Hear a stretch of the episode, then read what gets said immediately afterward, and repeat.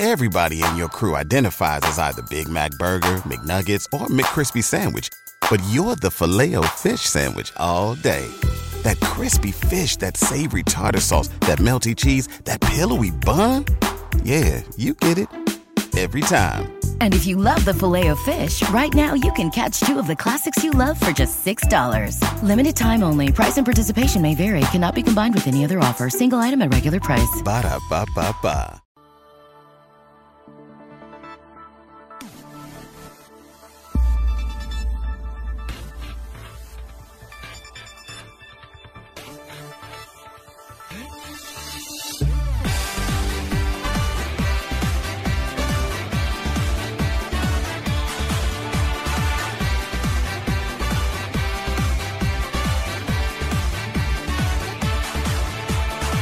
Welcome, everyone, to the Stardom Cast. This is a podcast where we talk about all things about the fantastic wrestling promotion that is Stardom, and we do it in a positive and what I like to think fun manner. This is episode 84. Give me some more. As you see in the description box, this is our complete wrap up of this year's fantastic five star Grand Prix. I'm not going to beat around the bush. Again, as you see in the description box, and as I alluded to earlier on the week, I have a special guest. So you're probably wondering who did Matt Turner get to be the special guest for this fancy five star finale? I'm going to give three hints before I tag this person in. Hint number one, he is the godfather of this podcast. Let that settle. Hint number two, there's nobody in this world I'd rather talk to Stardom about than this gentleman. And no, it's not Flirty Hazuki. Probably a close second. That's another story for another day.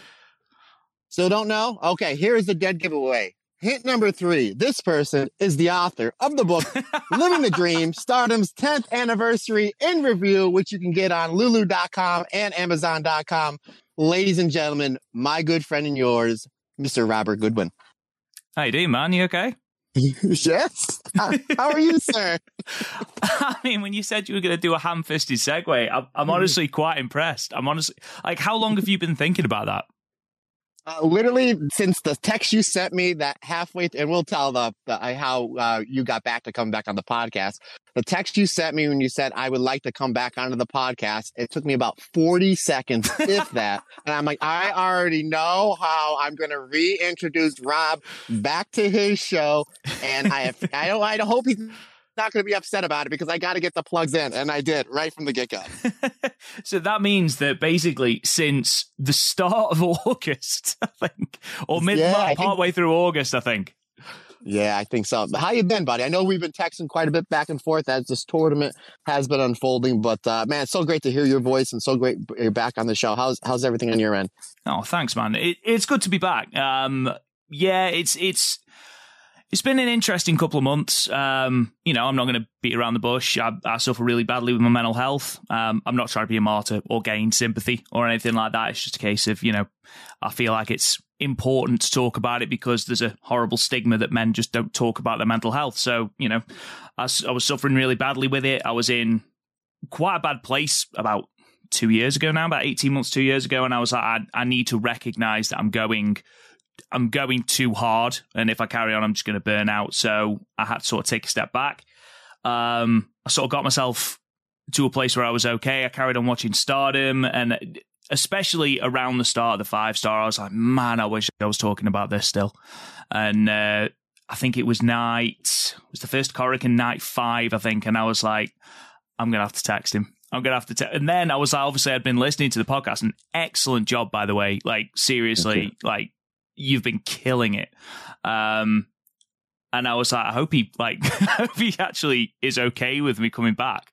Um, and then, yeah, that's just sort of how it's, how it's all sort of fallen into place. How have you been anyway? Excellent, man. I mean, we talked a little bit before the show. It's been super busy, but in the lit- legit best way possible. Um, you know, things are going really well. I've been really good. One, the one, many of the positives about doing the podcast by myself, I've been able to manage my time better, and I've always been pretty good with that. But um, I think what really kind of happened with the podcast, kind of getting off a tangent here. And I don't know if I told this story on this podcast or somebody else's podcast. It was once you kind of shut everything down and you put, you know, a tweet up on social media that you're getting off social media, you take care of yourself. And obviously, you talked to me about a week before earlier, and I was, of course, I was like, of course, Rob, you know, take what you need. I'm, I'm here for whatever you need. It's probably about an hour after you put up that post that I got flooded with, uh, with messages on my Twitter. Everything was real positive. But the, you know, hey, if Rob needs anything, you know, we're here. Tell him we said hello. I would get at least one message a week. Tell Rob I said hello. How's Rob doing? Are you still talking? Tell him I said hello. Oh, I just read his book. It's fantastic. So it was just like, you know, there obviously there's a market for you to to to come back. And honestly, I thought I was gonna get a little bit of backlash for doing the show uh, without you, which everything has just been super, super positive. But the one thing I noticed in these messages was stardom and the stardom cast help people out so much. I had somebody tell me that this podcast helped them go through the death of their father and help them get through, through the, their divorce. So that's when I was like, okay, I need to start talking about stardom again. One, I absolutely love it. Two, this podcast and stardom and the stardom, you know, this little company, what's really not little anymore, this little company in Japan is helping people get through the worst times of their life.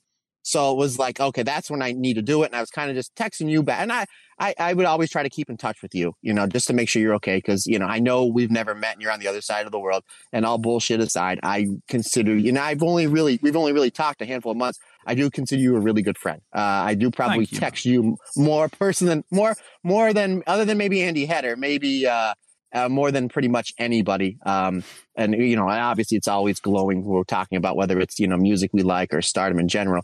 But anywho, um, my general idea was to kind of just do an offset of the Stardom cast, and you said, "No, here's the username and password for everything. It's yours. It, it's yours." And I was kind of taken aback by that. I'm like, "Okay, we already have a built-in audience," and I just wrote down a list of stuff that I wanted to do for the white belt and red belt tier Patreon members, and that's been just been getting, especially the red belt watch along. It's just it's it's just growing and growing and growing. There's so much positive feedback, and I thank everyone for that. But uh, well, I remember we released the first show and it was on a Friday and uh, it came out midnight my time, which would be like five o'clock for you and it, wherever on, around the world. And I, I woke up around five, six o'clock to go to the gym. No, earlier than that. I'm sorry. Around five to go to the gym and I was already flooded with positive messages. So like, this is unbelievable. And about four or five hours later, I got a text from you saying you listened to the show and you absolutely loved it. That, seriously, I'm not blowing smoke up your ass. That meant more to me than just about anything. Because if you do remember, when you handed me the keys of the kingdom, I told you, I promise you, I will not screw this up. I will take care of your baby. And for you to tell me what you just told me about a minute or two ago, that you're absolutely loving the work that I'm doing, dude, that means more to me than a Flirty Hazuki told me that she's enjoying the podcast. I'm glad that I'm just about above Flirty Hazuki in the uh, in the totem pole of stardom people that you talk to. You've done it, buddy. uh, but I'll be honest, when when I sort of took a step back, I I thought I was done. I was like, uh, right, handed everything over to Matt. I'm I'm done, and uh, I didn't see me coming back at all. Um, but you know, here I am, and I'm raring to go. So yeah, I'm I'm here for the free podcast, the one that airs every week. I'm gonna be I'm gonna be here for that. But the Patreon, that is still very much your baby, man. You've been doing an absolutely outstanding job, and I honestly cannot wait to hear all of the stuff that you're gonna do with that Patreon because you've been doing an absolutely amazing job, my friend. Yeah, absolutely. And uh, really, the other condition Rob wanted to on coming back is he goes, after I told them, sure, you can come back on your podcast that you started. and I do have the tagline. It's not just my podcast, it's our podcast. And I legit mean that. That's not only, and I don't like calling our listeners fans anymore. They're really family and friends just by the interaction and just by how much love that this podcast gets. But I was like, then you said, can I come back and host? And I was like, I can't believe the nerve of this guy. the fact that I'm going to let him back on his podcast and he wants to host. And I was like, Rob, a thousand percent, of course.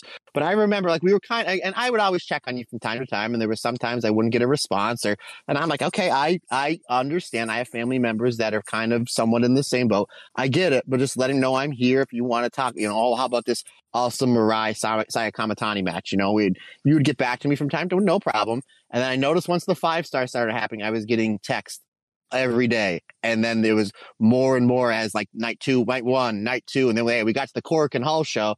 And I just, eh, my wife grabbed my phone. And she's like, "You have all these texts from Rob." She's like, "What's going on?" I was like, "He's gonna come back." She, I said, "He," I said, "He's gonna." I, I said, how? I said, this is literally the hottest Stardom's ever been. They're the best promotion, in my opinion, in the world by a mile and a half. I said, he's going to come back. I was like, I think he's going to come back. Then I think it was the next day. You're like, how do you feel about me coming back? And I yeah, I saw this coming a mile away. Come on in, brother. The, do- the door's always been open. You know, the door's always been open. But again, I am so glad that you're back to the show. Um, I know so many of our listeners are going to be so jazzed that you're back on the show as we have uh, more than just a Patreon. We have a lot of really cool things lined up. So I guess what it's time for me to do now, uh, Mr. Goodwin. Again, you know I'm a tag team wrestler, so here's what I'm about to do. That's the hot tag, sir. Come on back in, take over the show, sir. And if uh, you get bumped around a little, just tag me back in. of course, man. Of course. We'll we'll see how it goes. It, it, might go well. It might go terribly. I will just say before I start with all the news coming out oh, of the. We'll uh, fine. Yeah, absolutely. um, before I go into all the news from the press conference today, I just want to say I'm really sorry to anyone that was disappointed by me being the special guest. and like, you know, people thinking, "Oh my god, who has he got?" Is he talking to, you know, some of these stardom legends. No, it's just me. I'm really sorry if that's disappointed anyone. Um, so let's let's kick into a little bit of the news. Obviously, we're going to be talking a little bit about um, the absolutely phenomenal five star final, which I got done with last night. I wanted to watch it on the day, but I was down in London watching the Royal Quest Night One show. Um, in typical Rob style. Um, I went for the one night where there wasn't a stardom match, but it was absolutely awesome. And once it goes up on New Japan World, um, I actively encourage anyone to go and watch the FTR versus Aussie Open match. It's perhaps, well, it's definitely the best match I've ever seen live, but it is just an incredible just exhibition of tag team wrestling. Two of the best teams on the circuit at the moment and just absolutely brutal, just incredible. And the reason I bring that up is because we are heading into the Goddess of Stardom Tag League. Um, and that is going to be starting on October the 23rd, running all the way through to December the 4th. The teams and the blocks were announced this morning on the press conference that also saw an absolute raft of announcements, but I'm just going to go through the blocks, um, and you'll notice there's one very glaring omission. Um, but we'll start with the Blue Goddesses block, and we have the team of Mayu Iwatani and Momo Kohgo called Peach Rock. We have got the team of Syuri and Tomoka Inaba, the Karate Brave team the Goddess of Stardom Tag Champions, Tam Nakano and Natsupoi, called Meltear. Um, Aphrodite, Utami Hayashishita and Saya Kamitani. Um, the return of Tekla, which is excellent. Tekla and Julia, the team of Mafia Bela? Bella. Mafia Bella, I think. I think, anyway. That's it. You got it. Yeah, um, Saki Kashima and Fukigen Death. I love Tokyo Sports. Uh, Black Desire, the team of Momo Watanabe and Starlight Kid, and perhaps my favorite ever tag team name, My MAI Fair Lady, Mai Sakurai, and Lady C. So that's your blue block. Um, and then in the red block, we have got uh, Fukuoka Double Crazy, the current Goddess of Stardom Tag League champions. Uh, the return of Wingori, Hanan, and Saya Iida. Um, the team of Saki and Mina Shirakawa, Kawild Venus, um, Azumi and Miyu Amasaki, O2 Line, Mayumi, Maika, and Himeka, BMI 2000, the returning Natsuko one of the biggest pops of the entire final for me, and Ruaka, um, the Neo Stardom Army team of Nanae Takahashi and you that are going to be called Seven Up, and the new eras Mirai and Ami Sohrei. Now, obviously, the huge um, omission for me and for anyone that saw Armani Shoe Exchange's tweets, um, are there any sort of early favourites for the Goddess of Stardom Tag League? And I have put all my eggs in the pink kabuki um, basket. And sure enough, in true Rob style and in true prediction style, uh, Unagi Sayaka not in the tournament at all. Um, so, Matt, aside from Pinkabuki, who do you like the look of? Do you like the look of the blocks? Who are your early favorites to take the tag league? Yeah, I was. I've just been so busy. I started everything super early today. I looked on Twitter for a hot second and I noticed that Mina was teaming with Saki. And then literally, I just got done recording a, uh, a podcast uh, with Scotty Wrestling. Right before that started, Darren Chatton, phenomenal contributor to the show, sent me a message and said that Unagi was doing freelance work. And I, I mean, you were talking back and forth how they were a favorite, if not to win the tournament, but to pretty much put on a heck of a showing but my favorite, even if Pink Kabuki was in the tournament, uh, especially based on what happened on the final night of the five star Grand Prix, is Maika and Himeka. Um, one, I'm excited for them to have some tag matches because they really haven't had any straight up tag matches uh, this year. It's mostly been like My Himapoi or tag stuff or single stuff. And we were supposed to get on the uh, Stardom X Stardom show Mike and Himeka versus Mariah and Ami Sohrei. And then Kari came down with COVID and it shook up the whole card. So those are my favorites. That's my favorite team to win the tournament. I'm also looking really forward to Syuri, Syuri and Inaba because it's like they're going to be throwing a lot of kicks. And I believe they're, again, I don't have the brackets up here. And again, another reason I'm so happy that you're back, buddy. So happy that you're back. Are they in the same bracket, Syuri and Inaba, with Momo and Starlight Kid? Uh, yes, they are. They're both in Blue Goddess. Oh block. man, that yes, I'm I'm excited for this whole tournament. Um, I was kind of uh, um, I'm a big fan of the team named Peach Thunder. I think Mayu and Momo Kohgo is going to be. I think they're going to steal a lot of a lot of shows there because I think Momo Kohgo is just absolutely fantastic. And Mayu, we would see when they would do some of the stars six person or eight person stuff that whenever they would kind of break down into tag stuff, that Mayu and Momo Kohgo had some really really good chemistry. So I think they're going to be like the surprising team coming out of it. But my pick to win it all uh, right now, it's not set in stone, but if I'm just throwing it out there, um, would be Mike and Himeka. I must admit, buddy, I'm I'm with you 100 percent there. They're the team that oh, we're right back on the train. we're right back on the train. it, it, they're the team that stood out for me straight away. Um, having watched their um, block final match um, on night 20 of the um, five star they have such good chemistry with each other. I think them versus the new eras, Mirai and Ami Sohrei is going to be an absolutely fantastic match. Um, them versus Neo Stardom Army, 7 Up, that's going to be a really, really good match. Um, them versus Fukuoka Double Crazy, it's going to be a really, really good block. I think it could be them versus Black Desire, potentially. Um, because looking at the Blue Goddesses block, you've got some really good teams there. But maybe Tam Nakano and Natsupoi. Obviously, they are the champions um, at the time of recording. Obviously, maybe Julia and Tekla. Um, but yeah, I do see Maika and Himeka coming out on top of that. Um, we'll have some more, obviously, around the tournament when closer to when it starts on the 23rd of October. But in sort of conjunction with that, um, we have some more information and some more matches in terms of crowning the first ever IWGP Women's champion. Um, on the second night of Royal Quest, um, Alpha Female defeated Ava White, so she will be facing Kairi Hojo, or just Kairi, um, on the 23rd, which is the first night of the Tag League um, in Takikawa, I believe. I think, anyway, I think it's the Tokyo Arena. Um, those two will be main eventing. It will also feature the other semi final, which will see the winner of Mayu Iwatani and Momo Watanabe and Utami Hayashishita and Himeka. Um, their semi, their sort of quarterfinals will be on the 22nd of October uh, at Korakuen Hall. So the winner of those two matches will face each other with the winner facing the winner of Kairi and Alpha Female at Historic crossover. Um, I know we've texted a little bit about this, Matt, and I'll go into a little bit more detail about those two cards in a moment. But who is your favourite to win the IWGP Women's Championship? Obviously, huge sort of hole in the card. The fact that Mayu Iwatani is not on that card at the moment. I would be very surprised if Stardom don't use this opportunity to run Mayu versus Kairi. Uh, I think Roman Reigns is going to win the. uh, yeah, I think the. Uh, uh, I think it's clearly. I mean, I could be wrong. With me, Mayu versus Kairi. I mean, that's going to be on that giant show where you're going to try to sell fifteen thousand tickets. Uh, obviously, there's going to be more eyes on Stardom, because New Japan is going to be there. And if you want, you want to put your best match there. So people are going to know Kairi. Um, one, you know, she's one of the biggest stars in the history of the company.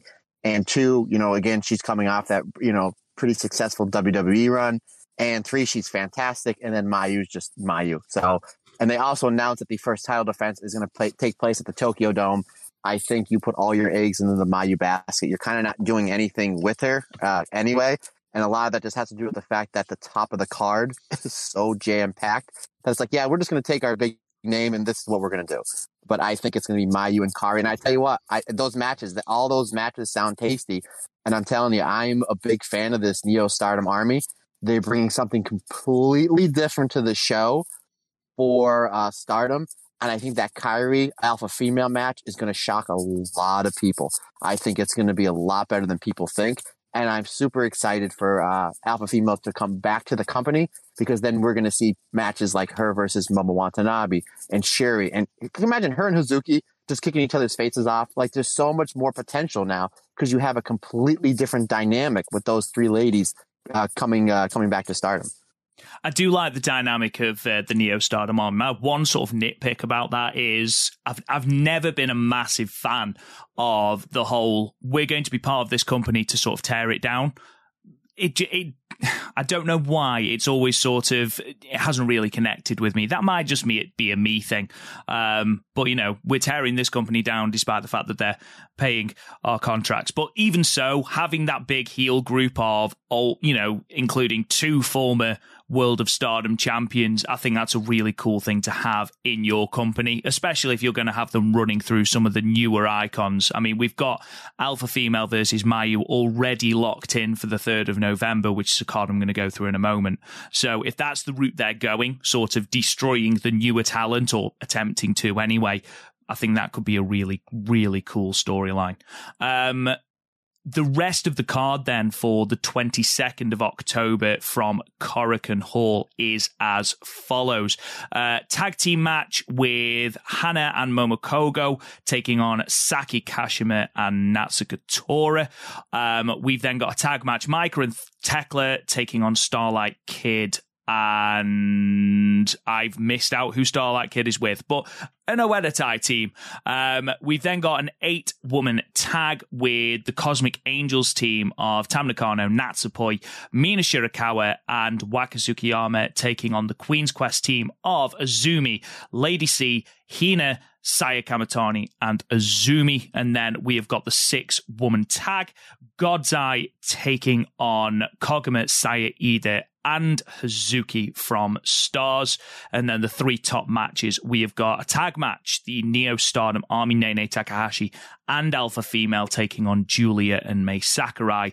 And then those aforementioned quarterfinals of the IWGP Women's title tournament, Utami versus Himeka and Mayu versus Momo. Um, as for the 23rd, the following night. As I've already said, we've got the the sort of semi-finals of the IWGP Women's Tournament, so we should know who the final is going to be coming off the back of that. This is the first night of the Goddess of Stardom uh, tag league. So we've got uh, FWC versus Neo Stardom Army. Uh, we have got Azumi and Miyu Amasaki taking on Wingori. We have got Mina Shirakawa and Saki, Kawild Venus taking on the BMI 2000 team of Tora and Ruaka.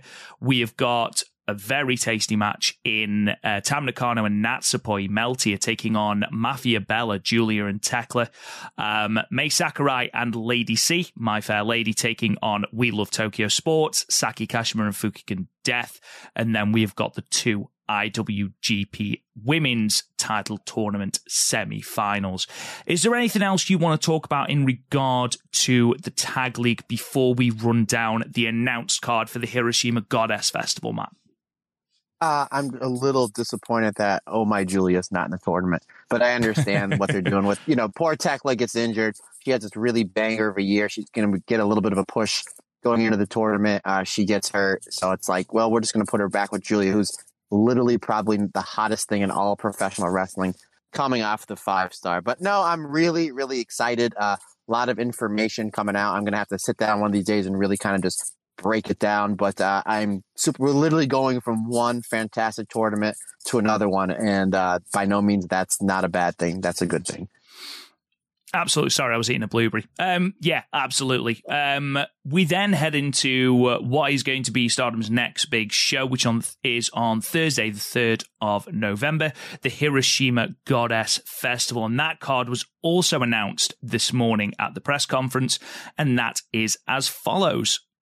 Obviously, it's Hiroshima, so it's Konami's hometown. So we've got Konami with um, Mirai and Ami Sohrei taking on the DDM team of Julia Tekla and Mai Sakurai. Um, we have got an uh, gauntlet tag team match with FWC, uh, Sayurita and Momo Kohgo, Azumi and Miyu Amasaki, um, Lady C, Waka Tsukiyama, um, and then Saki and Ruaka. Um, singles match between Himeka and Yuna Mizumori. We've then got three title matches in um, Goddess of Stardom title match between um, Meltear and Black Desire. Um, Saya Kamitani will defend her white belt against Mina Shirakawa. Um, and then Syuri will defend her red belt against Maika. We've then got two special singles matches Mayu Iwatani taking on Alpha Female, and then the return revenge match with Natsuko Tora facing Utami Hayashishita in singles action. What jumps out to you there, Matt, aside from obviously, you know, Syuri and Maika? Uh, everything really, and I think that with those two special singles matches, I think you got to put the heels over. I don't think you defeat Alpha Female in her first really, really big match coming in, coming back. And the same thing with Tora. I think Tora's got to go over Utami to kind of get some steam up to keep that story going. Now, again, I only checked the card real quick. So that uh, Tampoi versus um, uh, Starlight Kid and Momo, is that for the tag belt or just the tournament match? Uh, I believe it's for the titles. Okay, because that's the graphic that I saw. But I was like, well, I wonder if they're going to do it as, or you can do it as both, but regardless, um, that is, and then Mina, Mina and Saya Kamitani. I've been singing Mina's praises since before the tournament. Um, obviously, if you've been listening to the podcast, first of all, thank you. Um, second of all, I brag, not brag, I basically um, waved the Mina flag saying she's the most improved wrestler of the year, not just in stardom, but in any wrestling company. And I know me and you have been texting back and forth that literally every time she's been going out in the five star, it's like, that's the best Mina match. That's the best Mina match. That's the best Mina match the best Mina match was definitely the Saya Kamitani match.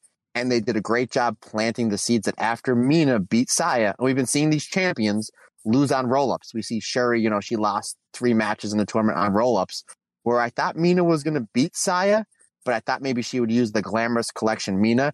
She beat her straight in the middle of the ring in Korakuen Hall with the implant DDT, followed up with a disgusting glamorous Mina driver. And then they did a great job by when they gave Saya the belt, when she's going to go leave, Mina grabbed it. And that was your shot.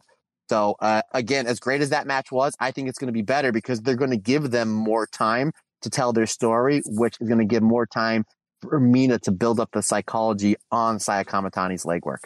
So that is the match that I'm looking forward to, probably even more than Syuri and Maika. I don't know. Let's flip a coin. Heads you win, tails you win on that one. I think with Julia announcing that she was going after Syuri and the red belt at uh, Stardom Dream Queendom, I think it's sort of nailed on that any red belt defense between now and then is probably going to result in a Syuri retention. Either way, that match with Maika is going to be absolutely excellent. Mina Shirakawa, which we're going to be talking about when we do our wrap up, I think she had four absolute bangers in a row. I think she had Julia, then Ami Sohrei, then Mirai. And just all three of those. Then she followed that with Saya Kamitani and Natsupoi. And she's just gone to this all new level of destroying people's legs. And I absolutely love that. I think she's really, really improved. She's really found her niche in that style of match.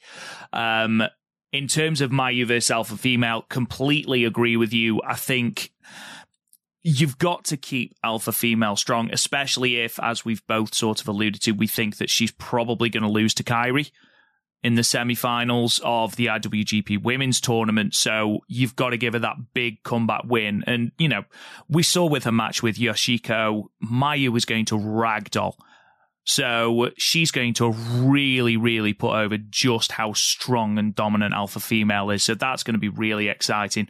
Couldn't agree more. You bring Tora back. She's been out for a year, over a year, in fact. She's going to come back. She's going to run through his army 100% because that match that they were going to have at Yokohama Dream Cinderella in summer, that was threatening to be an absolutely outstanding match before that freak injury. So I am really, really looking forward to that. Um, before we head into our wrap up of the five star, the final thing that got announced um, is New Blood 5, which is going to be taking place on the 19th of October in Shinjuku Sumitomo Hall in Tokyo. And that also means it is the fantastic return of Rob Butcher's Joshi names. So, are you ready for this card, ladies and gentlemen? Um, we have got. I'm going to, yeah, real, real quick, Rob. I, again, I know you've been listening to the podcast. Whenever I do these New Blood shows, I would literally either put you over or curse you. I'm like, man, this is where, this is where I miss. This is where I miss Rob. I miss Rob a lot. This is where I miss him the most. This is where I miss him the most. Literally, it would get to a point where I would write them down before I'd podcast. I'd sound them out like I was a first grader, like literally. And I was like, I'm just gonna go for it. I'm just gonna go for it. So, uh, go ahead, buddy. Go, do, do, do, do your gimmick, kid. Go ahead. it's all right. This one's re- this first one's really easy. Um, so we're going to open with a Future of Stardom Championship match with Hanan taking on Ami Sohrei, which is going to be very, very good. Um, we've got Momo Kohgo versus Rhythm from Just Tap Out. Um, we have got a singles match with Mai Sakurai taking on Chanyota from PPP Tokyo. Never heard of that promotion, but there you go. Um, tag team match with Lady C and Hina taking on Suzu Suzuki and Kyo Chamu from Shinshu Girls. Again, no idea, but there we are. Uh, six woman tag follows that with Mina Shirakawa, Waka and Yuna Mizumori versus um, Linda, Rena, and Ram. I believe. So that's the six woman tag. Got another six woman tag as well with the God's Eye team of Mirai, Tomoka Inaba, and then Nanami from Diana taking on the Oedo team of Starlight Kid, Ruaka, and then uh, Haruka Umesaki again from Diana. Um, obviously, I'm not familiar with the vast majority of names there unless they're from Stardom, and of course the people who featured before. Um, this Future of Stardom championship match, um, Hanan's been on somewhat of a tear with this championship. I mean, she's had the most title defenses. She's on 10 title defenses at the moment. She's the third longest reigning um, title holder, and she's literally a couple of days within sight of um, Starlight Kid at number two. Do you see Ami Sohrei taking the belt here? Yeah, I think for two reasons. I think you kind of need to do something with Ami after she had the two, um, three uh, unsuccessful championship uh, attempts with Mirai. You know, they had the drought FWC, then they lost to FWC, then they lost to uh, Tampoi. Um, not only that, but I think it's time to move Hanan on, especially after. And again, we're going to get into this with the five star wrap up. But Hana was just super impressive. And I kind of had a feeling she was going to be considering coming off how good of a future of stardom match she had with Waka. And then she had that draw with Inaba. And then it's like, oh, okay, there's way more towards her here. And when she got announced for that blue block, you're like, okay, she's going to be in there with Giulia and Mirai and Mayu and Saya Kamitani. You know she's going to blow it out of the water. So I think it is the best for both. This way you give Ami Sohrei a championship and you can do something completely different with her. And then you're going, and it gives another belt and more credibility to God's Eye and then you can start moving Hana up the card. Because like if Saya Kamitani is still champion going into next year, you build Hana up. Maybe you do a Saya Kamitani versus Hana white belt match or an Azumi versus Hana uh, high speed match. There's so much that you can do with her, um, or you know build her up for uh, for a tag title match. But I think that um, you know you, there's an old saying: you want to leave the party before the party's over. You don't want to dry out this championship run from Hana. And it's been absolutely fantastic but I think it's time to move on and move up to uh, to something else for her. Yeah, absolutely. Because there's only so much more she can sort of achieve with the belt. Like I say, she's already well and far ahead of the leading pack, sorry, with title defenses. And unless they're going for the longest single championship reign, which, you know, she's still got 100 or over 150 days, because I think the longest reigning is Utami with 409 days. So unless you are going for that, there's there's nothing real left Hanan, nothing real left that Hanan has to prove. So put the belt on Ami, let Ami have a go with it. I do like what they're doing with the Future of Stardom Championship and like sort of using it on these new blood shows and sort of using it to spotlight other young talents in other companies. I think that's a really good thing that they're doing. So keep that going with Ami Sohrei by all means. But I do think Ami takes the belt here. I'd be very surprised if Hanan retains.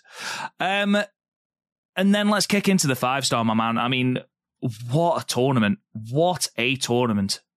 Yeah. Uh, before we, I guess Rob, why don't you just break down for the uh, fantastic friends and family of the Stardom Cast what exactly what we're doing on this review with like the top ten and the letter grade, so this way they they know what they're jumping into with us. Of course. So basically, what we're going to do here is we are going to each give our top ten matches. Um, I'd be very surprised if our number one is different. Um, our top five shows of the tournament, top five overall performers, and then we're going to go through each of the performers in turn through blue uh, blue stars, red stars, and we're going to give them a letter grade. Um, we are going to go A to F. There is a spoiler: no one's getting an F, but we're going to sort of give our overview of where people stood, what sort of tournaments they had, whether they were slightly disappointed, whether they massively overachieved, whether it was a coming out party for them, whether they just went balls to the wall for the entire tournament. That's sort of where we are going with this. So, Matt, shall we start first with our top 10 matches? Whatever you want to do, they're good, sir. Let's start with our top 10. I want to hear your top 10 matches first. Now, to give you an idea, just give everybody the headspace. Not that I want anybody in my headspace. You don't want to be there. I literally wrote down in my tablet because you know me, I take notes. I did the letter grades. Uh-huh. I did my uh, top. T- I know we're doing top five performers, but I did top ten performers, top five shows, and then I'm trying to figure out what I want to do for top ten matches. I literally closed my notebook because I didn't want to overcomplicate and confuse myself because we could have done a top 50 because this tournament was so damn good. So I uh, kind of just went upstairs and I kind of just removed myself from all my notes and I just literally just went off memory.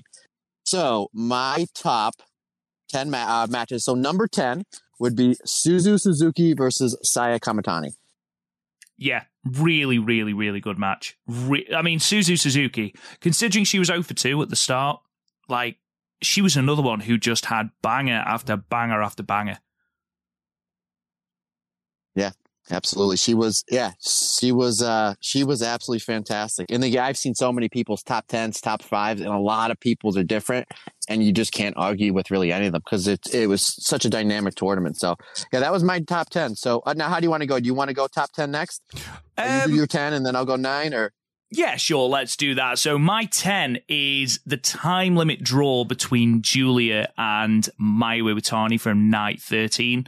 Um, just it was just a brutal slugfest. And that spot where both women just started throwing each other over the over their own heads and then just standing up and doing the same again it just carried on and carried on it took a it must have taken a gargantuan amount of restraint for uh, Rossy Ogawa not to litter this tournament with time limit draws and for us to wait until Giulia and Mayu um, on night 13 without a time limit draw. Um, I think props to the hatted man himself, but this was this was brilliant. I loved this match, and it was it was literally an extended GIF, and I absolutely loved it. Yeah, that was absolutely fantastic, and uh, I thought it was genius that we had 13 matches in the final night and we had three draws, but one was a double count out, one was a double knockout, one was a time limit draw. So I thought that was great that he was able to kind of shuffle up the draws that way. Um, but yeah, I, I'm I'm interested to see how many matches are in each other's top 10, and we'll have to text each other our top 10 list afterwards so we can kind of giggle about just how in sync we are. but uh, my, uh, I don't mean the pop band from the 90s in sync, but anywho, uh, my number nine um, I guess we saw some forearms go bye bye bye in this match. Jesus Christ. Uh, uh, Maika versus Himeka. Speaking of uh, uh time limit, our uh, uh, draws. But yeah, Maika and Himeka from the final night. The double knockout. Double knockout, yes, sir. Yeah, it was just. I said before when we were talking about the Goddess of Stardom champ, uh, tag tournament. They were so the, the chemistry between the two was absolutely phenomenal, and honestly, it just it was the perfect crescendo to what they did. It was the perfect amount of time. You know, both women looked better coming out of this match. It did exactly what it needed to. Yeah, absolutely, absolutely. Um, my number nine is Saya Kamitani versus Mirai. Ironically, another time limit draw. Um, Saya Kamitani's had for her by her standards this year, where she's had such a fantastic year, she's had a relatively quiet tournament. And what I mean by that is she's either had really, really, really good matches or sort of, you know, just under the radar matches. She hasn't had a bad tournament by any stretch of the imagination. But this was just another one where you just reminded, oh my God, Saya Kamitani really can go. And just watching her ragdoll for Mirai, just some of those lariats that Mirai threw. I mean, the entire tournament, never mind just this match, but this match in particular, and Saya Kamitani taking a leaf out of the Dolph Ziggler book of selling, just absolutely flopping on the deck like a fish every time Mirai beheaded her with one of these lariats. It was just one of the most brilliantly entertaining 15 minutes I've spent watching a Stardom match in a good long time, Matt. Yeah, their uh, championship match from, uh, I believe it's Flashing Champions, is probably going to finish in my top 10 overall, not just Stardom, but overall matches of the year. And this match, um, uh, um, did not make my top 10 that's how great this tournament was. But this match was like like a light version of it. But yeah, this there was a spot where Saya's going on the top rope, and Mirai knows that's the spot that she does not want to be in with her down with Saya on the top rope, and my uh, Mirai just lariats Saya Kamitani right to the back of the neck, and Saya Kamitani just takes this bump. And me and you text about it quite often that Saya Kamitani is the new Mayu Iwatani, and by that means she's going to get the belt over, she's going to get the match over, she's going to get her opponent over, and she's going to scare the living daylights out of everybody because we think that every time she has a big match match, she's going to get her neck broken. Absolutely. And to be perfectly honest, if you're if you've got a champion like that who is going to elevate not only herself and the belt but also her opponent as well, keep the belt on her for years. That's that's yes. absolutely fine by me because she's just got it. And again, we talked about Mina Shir- Shirakawa and how much she's improved recently.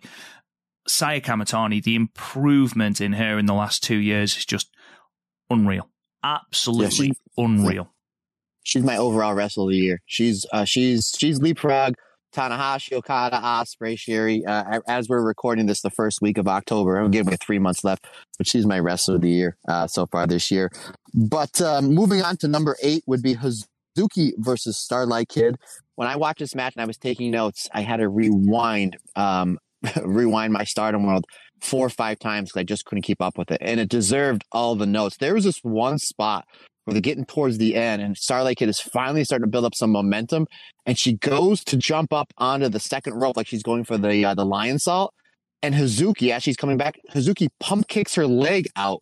So this way, like to cut her off. I'm like, that's just so genius.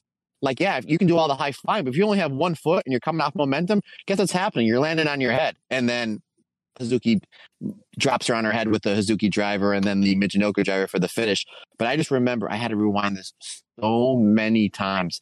And I think it was either Amber or Lily where they were walking through the room, like, why are you watching the same thing over and over again? I'm like, because I keep missing all the stuff that's going on. But the, yeah, that match just completely blew me away. And it's a match that I hopefully somewhere down the line I run back. But yeah, my number eight, Hazuki versus Starlight Kid. It's a fantastic match. It's a fantastic match. But my number eight is Suzu Suzuki and Momo Watanabe. Um, night 16, and you just sum it up with one word kicks. Just these two went to town on each other. And Suzu Suzuki's run in her last like six, seven matches was just ungodly. And then you've got Momo Watanabe, who she did the anti Saki, where she would beat sort of all of the big people, but would then lose to people you would not expect her to lose to.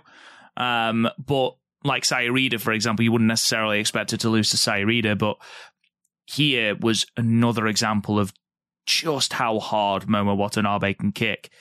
And then to be met with someone who can kick as hard, if not harder, and just laughs in the face of pain like some sort of absolute behemoth in Suzu Suzuki. I just loved it. Absolutely loved this match, Matt. There was levels, and not only that match, but like the last four or five matches from Momo, where she was like Queen's Quest Momo. Like it was like, oh boy, she's really she's going into those bags of tricks and with the kicking and the selling and the and there's that one spot where we, I've talked about it on on this show several times where that wrench is like her downfall. And I'm the biggest Momo Watanabe fan in the world, and she'll be getting a match going. She brings out the wrench, and I just audibly groan. Well, this is the only time that she brings out the wrench, and then Suzu takes it off her, and then she just hits her with it like insanely stiff hard. I was like, Jesus Christ, what's going on? We got heat here or what? And she just drilled her with that wrench. But yeah, that match was absolutely brutal. Um, uh, just a, an absolute fantastic match and fantastic performance between the, those two ladies. So excellent pick, my friend. Uh, we move on to my lucky number seven, and it's another Starlight Kid match. It's Starlight Kid versus Giulia from the main event from the Korakuen Hall show. Just the like intensity of these two. Like Starlight Kid comes out, she does her fancy entrance, she does the split on the apron, and Giulia's like, nope, enough of this BS. And just drags poor Starlight Kid. You almost feel like Starlight Kid's supposed to be the heel in this match. But you almost feel bad for her because like Giulia just starts beating on her. She starts ripping at her mask, very similar to their Wonder of Stardom Championship uh, uh, match, which you can listen to if you're a Patreon member, as I did the Giulia uh, wife belt review. Keep a little plug there. Um, and then it gets comes into like a mini DDM versus a Oedo Tai brawl, and then they go back in the ring and just have a stellar, stellar match. It's my number four. I'll be honest. um, I these two have such fantastic chemistry in the ring, and you're right. There are so many little callbacks to that Wonder of Stardom Championship match from February 2021, I think. And I was a massive fan of that match as well. Um, but here you've got that growth in Starlight Kid, and you know we saw that edge to Starlight Kid in that match back in 2021. But here she was giving Giulia everything back. Giulia started hot, but then Starlight Kid was giving everything back, showing that growth. And by the end of the match, both women were spent. It was an absolutely excellent match. It I don't think it went that long considering it was the main event. Um, but it was brutality at its finest. And I think these two bring out the best in each other. It's the natural progression of their match from last year's tournament. Um, it wouldn't surprise me if Starlight Kid is in a block with Giulia and with Mayu next year and beats both of them because that's just a natural progression. Here, she was so significantly closer to beating Giulia, but still can't get the job done, still has her mask ripped, still is ultimately not necessarily embarrassed, but, you know, Giulia is by far the alpha come the end of the match. It wouldn't surprise me if we're talking in 2023 of Starlight Kid absolutely brutalizing and beating Giulia. But yeah, it's my number four. I thought it was an excellent match, Matt. Great pick. Um, my number seven is Hazuki versus Giulia from night one. And the fact that we have had 20 dates on this five star and this match still sticks in my head and it's from the opening night just goes to show how much I loved it. I mean, just from the entrances to just attacking each other with all sorts of safety forgotten. They were brawling up the ramp. They were brawling around the ring. They were just, it was just a brawl and ferocious and it never let up. And this is one of those perfect matches where I, am sure this match only went about eight, nine minutes, but good God, they did not relent on the pace for the entire eight or nine minutes. And this was the start of Hazuki's absolutely explosive start to this tournament where I think she was 7 and 0. I could be wrong, but I'm sure she was nope. either 6 and 0 or 7 and 0 starting this 7 0 then she, yeah, then she dropped 5 in a row. Yep, 7 and 0. And it was like how is she going to keep this momentum going? Then obviously she lost 5 in a row like you've just said. Um, but this was just that explosive start um, and showed for my mind this was the best singles match she'd had since her, her championship match with Utami back in Kawasaki in November. So this was a real sort of signal of intent of, yeah, I am Hazuki. Do not forget what I can do. And this was brilliant. Absolutely fantastic. Rob, I agree with you. I agree with you so much that my number six is Hazuki versus Giulia from night two of this year's five star Grand Prix. So uh, we're getting close there, everybody. So again, I, again, once we get off this call, I go because I'm not writing everything down. Um, I'm going to copy and paste my top ten, and send it to you, and, and if you can do the same, just because I just kind of just want to smirk about how uh, again, hey man, we're back. The dynamic duo is back. But yeah, I mean, not only that, but I, I think because everybody had Giulia pegged to win this tournament. And one of the awesome dynamics was the fact that Hazuki went 7 and 0 and Giulia went 0 and 2. So everyone was like, what are they doing here? Is this going to be, as I've been saying on the podcast, I've been dug- dubbing it Hazuki Mania. Is Hazuki Mania going to run wild? And is she going to get the Giulia spot? And then they kind of just flip flopped everything just to kind of keep everybody on their toes. But I mean, this was, uh, I believe this was the main event of night two. And, um, or excuse me, of um, of night one, main event night two was Syuri and Utami. But when Hazuki pinned Giulia, it's like, oh, okay, well, we're going to have the odds on favorite lose in night one, and we're already pushing to Hazuki. And uh, and the fact that Hazuki even changed up the brainbuster a little bit to be very similar to like Kawada and uh, uh, Shinjiro Hashimoto, like the sheer drop, like a more dangerous version of it.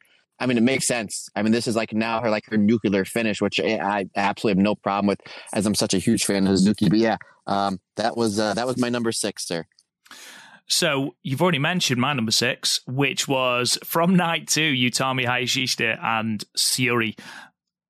It's Utami and Syuri. Do, do I need to say more? These two just don't have bad matches, but the jarring sensation of seeing Syuri, who has been such an imperious champion, like it doesn't seem at any point like she's going to drop this belt. To see her lose clean and emphatically to Utami. And obviously, this means that we are going to get another installment, hopefully, fingers crossed, of this storied rivalry between Utami and Syuri. It was just, it was everything I loved about their previous two matches condensed into 13, 14 minutes. Like these two just get wrestling.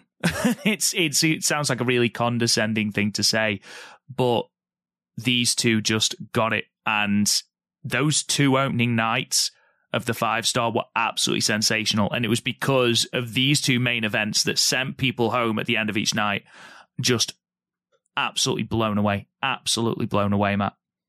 Yeah, they did a fantastic job, uh, just really kind of setting the pace with like, here's night one and night two. This is what we, we're, this is what we're giving you. You know, this is this is what you're giving you. But uh, yeah, uh, absolutely fantastic pick, my friend. I have um, for my uh, my next match. Sorry, um, this would be where we at number five. We're at number five. Yes, yeah, number five. Yes, number five. Saya Kamitani versus Hazuki. There's one spot in this match where Hazuki is slapping Saya Kamitani, and Saya's in between like the second and third rope, like halfway out, and she's like, "Just hit me harder."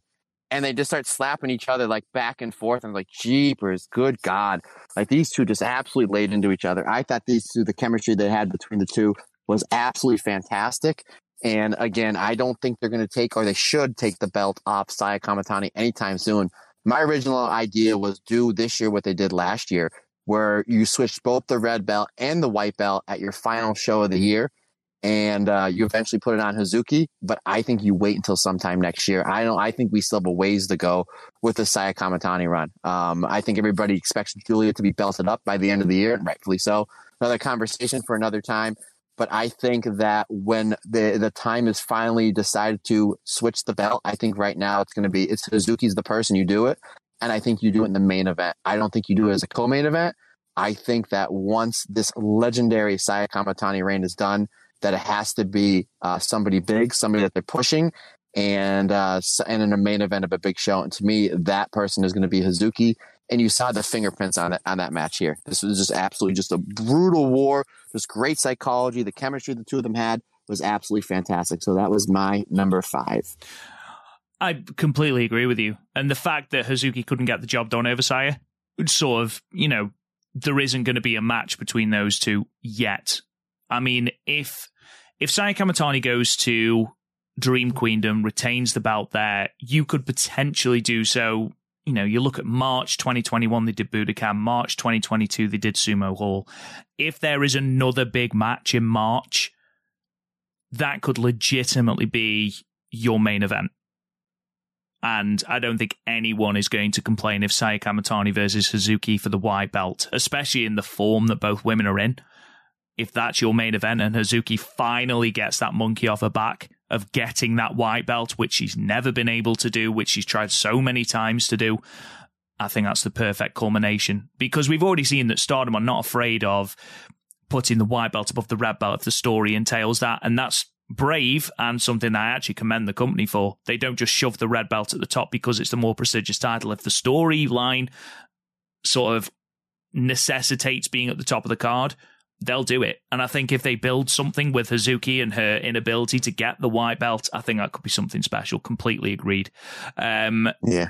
I've already said my number five. It's Giulia versus Starlight Kid, which we've already to, so, uh, talked about. So, Matt, let's breach the top four, my friend. What is your? Oh no, yes, top four. Yeah, number four. Number four. We are both confused already. We're again back on form, folks.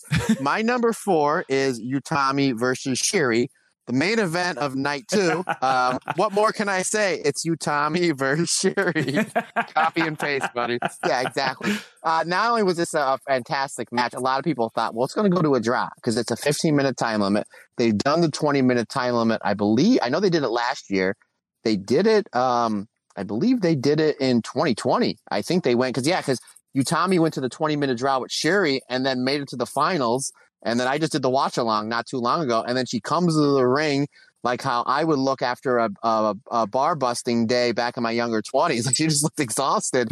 and then she wins the five star. So then, of course, they have, you know, the 43 minute draw. And then uh, at the end of the year, they the 40 uh, match that uh, Syuri wins the belt, goes about 40 some minutes. So a lot of people thought that this was going to go to a draw. I actually didn't. I thought Utami was going to come out of the box and really uh, put the pressure on Syuri, which made this match also great. You know, she I think she got the win with one or two seconds left that really just added the drama to it. So um, this was my actually top match um, of the tournament up until pretty much the last week or two. So, uh, but yeah, Utami and Syuri was my number four. So my number four is Tam Nakano versus Syuri.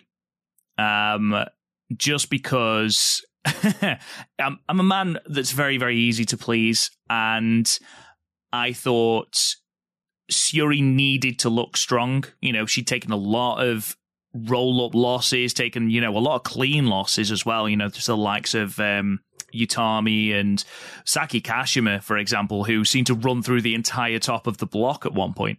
Um, but here you are reminded that she is an absolute killer. And Tam took every punch and kept coming back. And it's for a long time, this is my favorite. Sorry, let me rephrase that. It's my it was my favorite Tam match for a long time until my number one pick, which sort of gives away what my number one pick's going to be. But I thought this was a fantastic sort of story of Syuri looking to rekindle that fire, that edge, that brutality, and Tam looking to match that and just ultimately not being able to get there. I thought it was a fantastic match, Matt. Yeah, there. Um, I would really have to sit down and think about it, but off the top of my head, Syuri, who's on this again, uh, I mean, this legendary all-time run. I think my favorite Syuri title defense was that match she had with Tam because when Tam hit the violent screwdriver and the way that she had her pin, I thought they were getting a new champion. And again, very much similar to the Mirai Saya Kamitani match. This was like like a, a lighter version of it. And if you're going off a lighter version of one of the best matches I've seen all year, and the fact that it's not for the belt, so it can go either way. And uh, yeah, you're absolutely right. Like Syuri obviously brings it. She's a legit shooter. And Tam, um, yeah, like I text you all the time, and as everybody knows in my household, it's tam time all the time.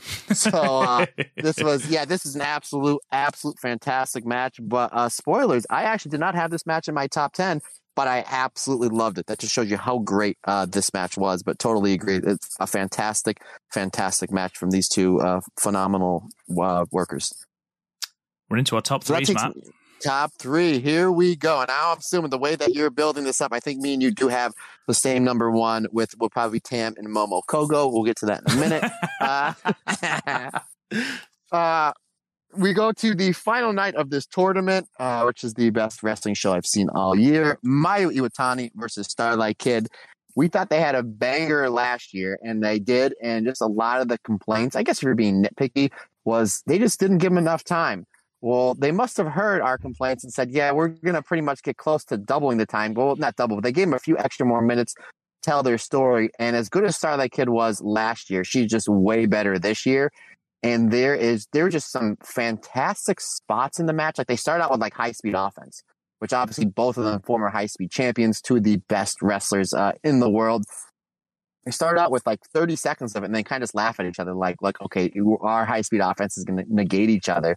But uh, obviously, there's a lot of cool spots between the Black Tiger pile driver, uh, when Starlight Kid goes for the uh, Eternal Foe, Mayu counters with the top rope hurricanrana. There's that disgusting tombstone pile driver that she hit on Starlight Kid. And I said it on the podcast earlier this week that I think Starlight Kid having mass may have helped her a little bit because it may have cushioned that blow. I was a big fan of the, uh, like all the moonsault attempts and even that Mayu hits the moonsault and didn't get the three count, but quickly went to the two stage dragon for the win. It's cool as all those spots where my favorite part in the match is when uh, Starlight Kid locks in the Black Tiger leg crusher submission. And I'm a big fan of how she's been able to get that move over uh, so much in these past few months. But like when she's wrestling somebody at a higher tier, if they don't tap out, she does this spot where she takes her foot and she puts her ankle over her opponent's throat. So now it turns into a choke. And there was a spot that she had she when she had Mayu in it, and again Mayu, my opinion, the fourth greatest seller of all time. Uh, Ricky Morton, Ricky Steamboat, Hiroshi Tanahashi, Mayu Iwatani. There's a spot where it looks like she's getting ready to go out, and she closes her eyes, and the ref is in the perfect spot, and the camera's in the perfect spot, and she's so close to the ropes, and the ref checks on Mayu, and the way the ref like moves his shoulders, it looked like he was going to show he was going to go to the bell. And I was thinking, oh man, this is how Starlight Kid's going to finally get her big win over Mayu. And then Mayu starts to shake her arm. She slowly opens her eyes and she waits till she has the crowd as high as she possibly can. And then she scooches over and grab the ropes. Folks, I'm a fan of striking. I'm a fan of cool spots. But when you can draw me in on a submission and selling like that, folks, that is the beauty and the art of professional wrestling. And then, of course, they have just the absolute fantastic finish. But that was my number three, Mayu and Kid. Well, that brings me to my number three, Matt, which is Mayu Iwatani versus Starlight Kid from the final. Oh, Jesus! like literally all of the reasons you said that that spot with the um, Black Tiger leg killer or whatever it's brutally got looks horrendous to take.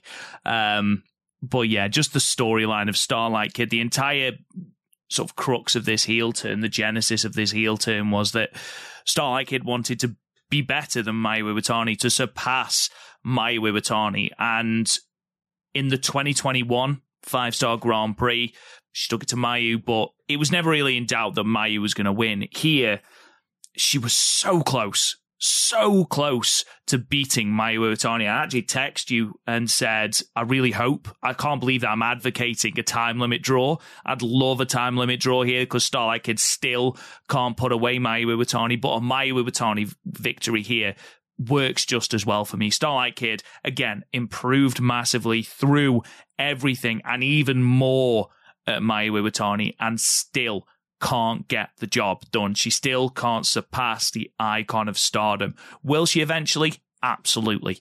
Maybe at next year's tournament, like I talked about before. But this idea of Starlight Kid's growth, but still not being able to hang when the chips are down, I love that storyline. I love the fact that this heel turn that she's done hasn't just automatically sprouted the fact that she can beat Mayu, she can beat Giulia. She's still having to work at it, and this was just storytelling at its finest. That the way she got into the stretch muffler was just magnificent. Was just one of many, many beautiful transitions in this match. I absolutely loved it. That's my number three.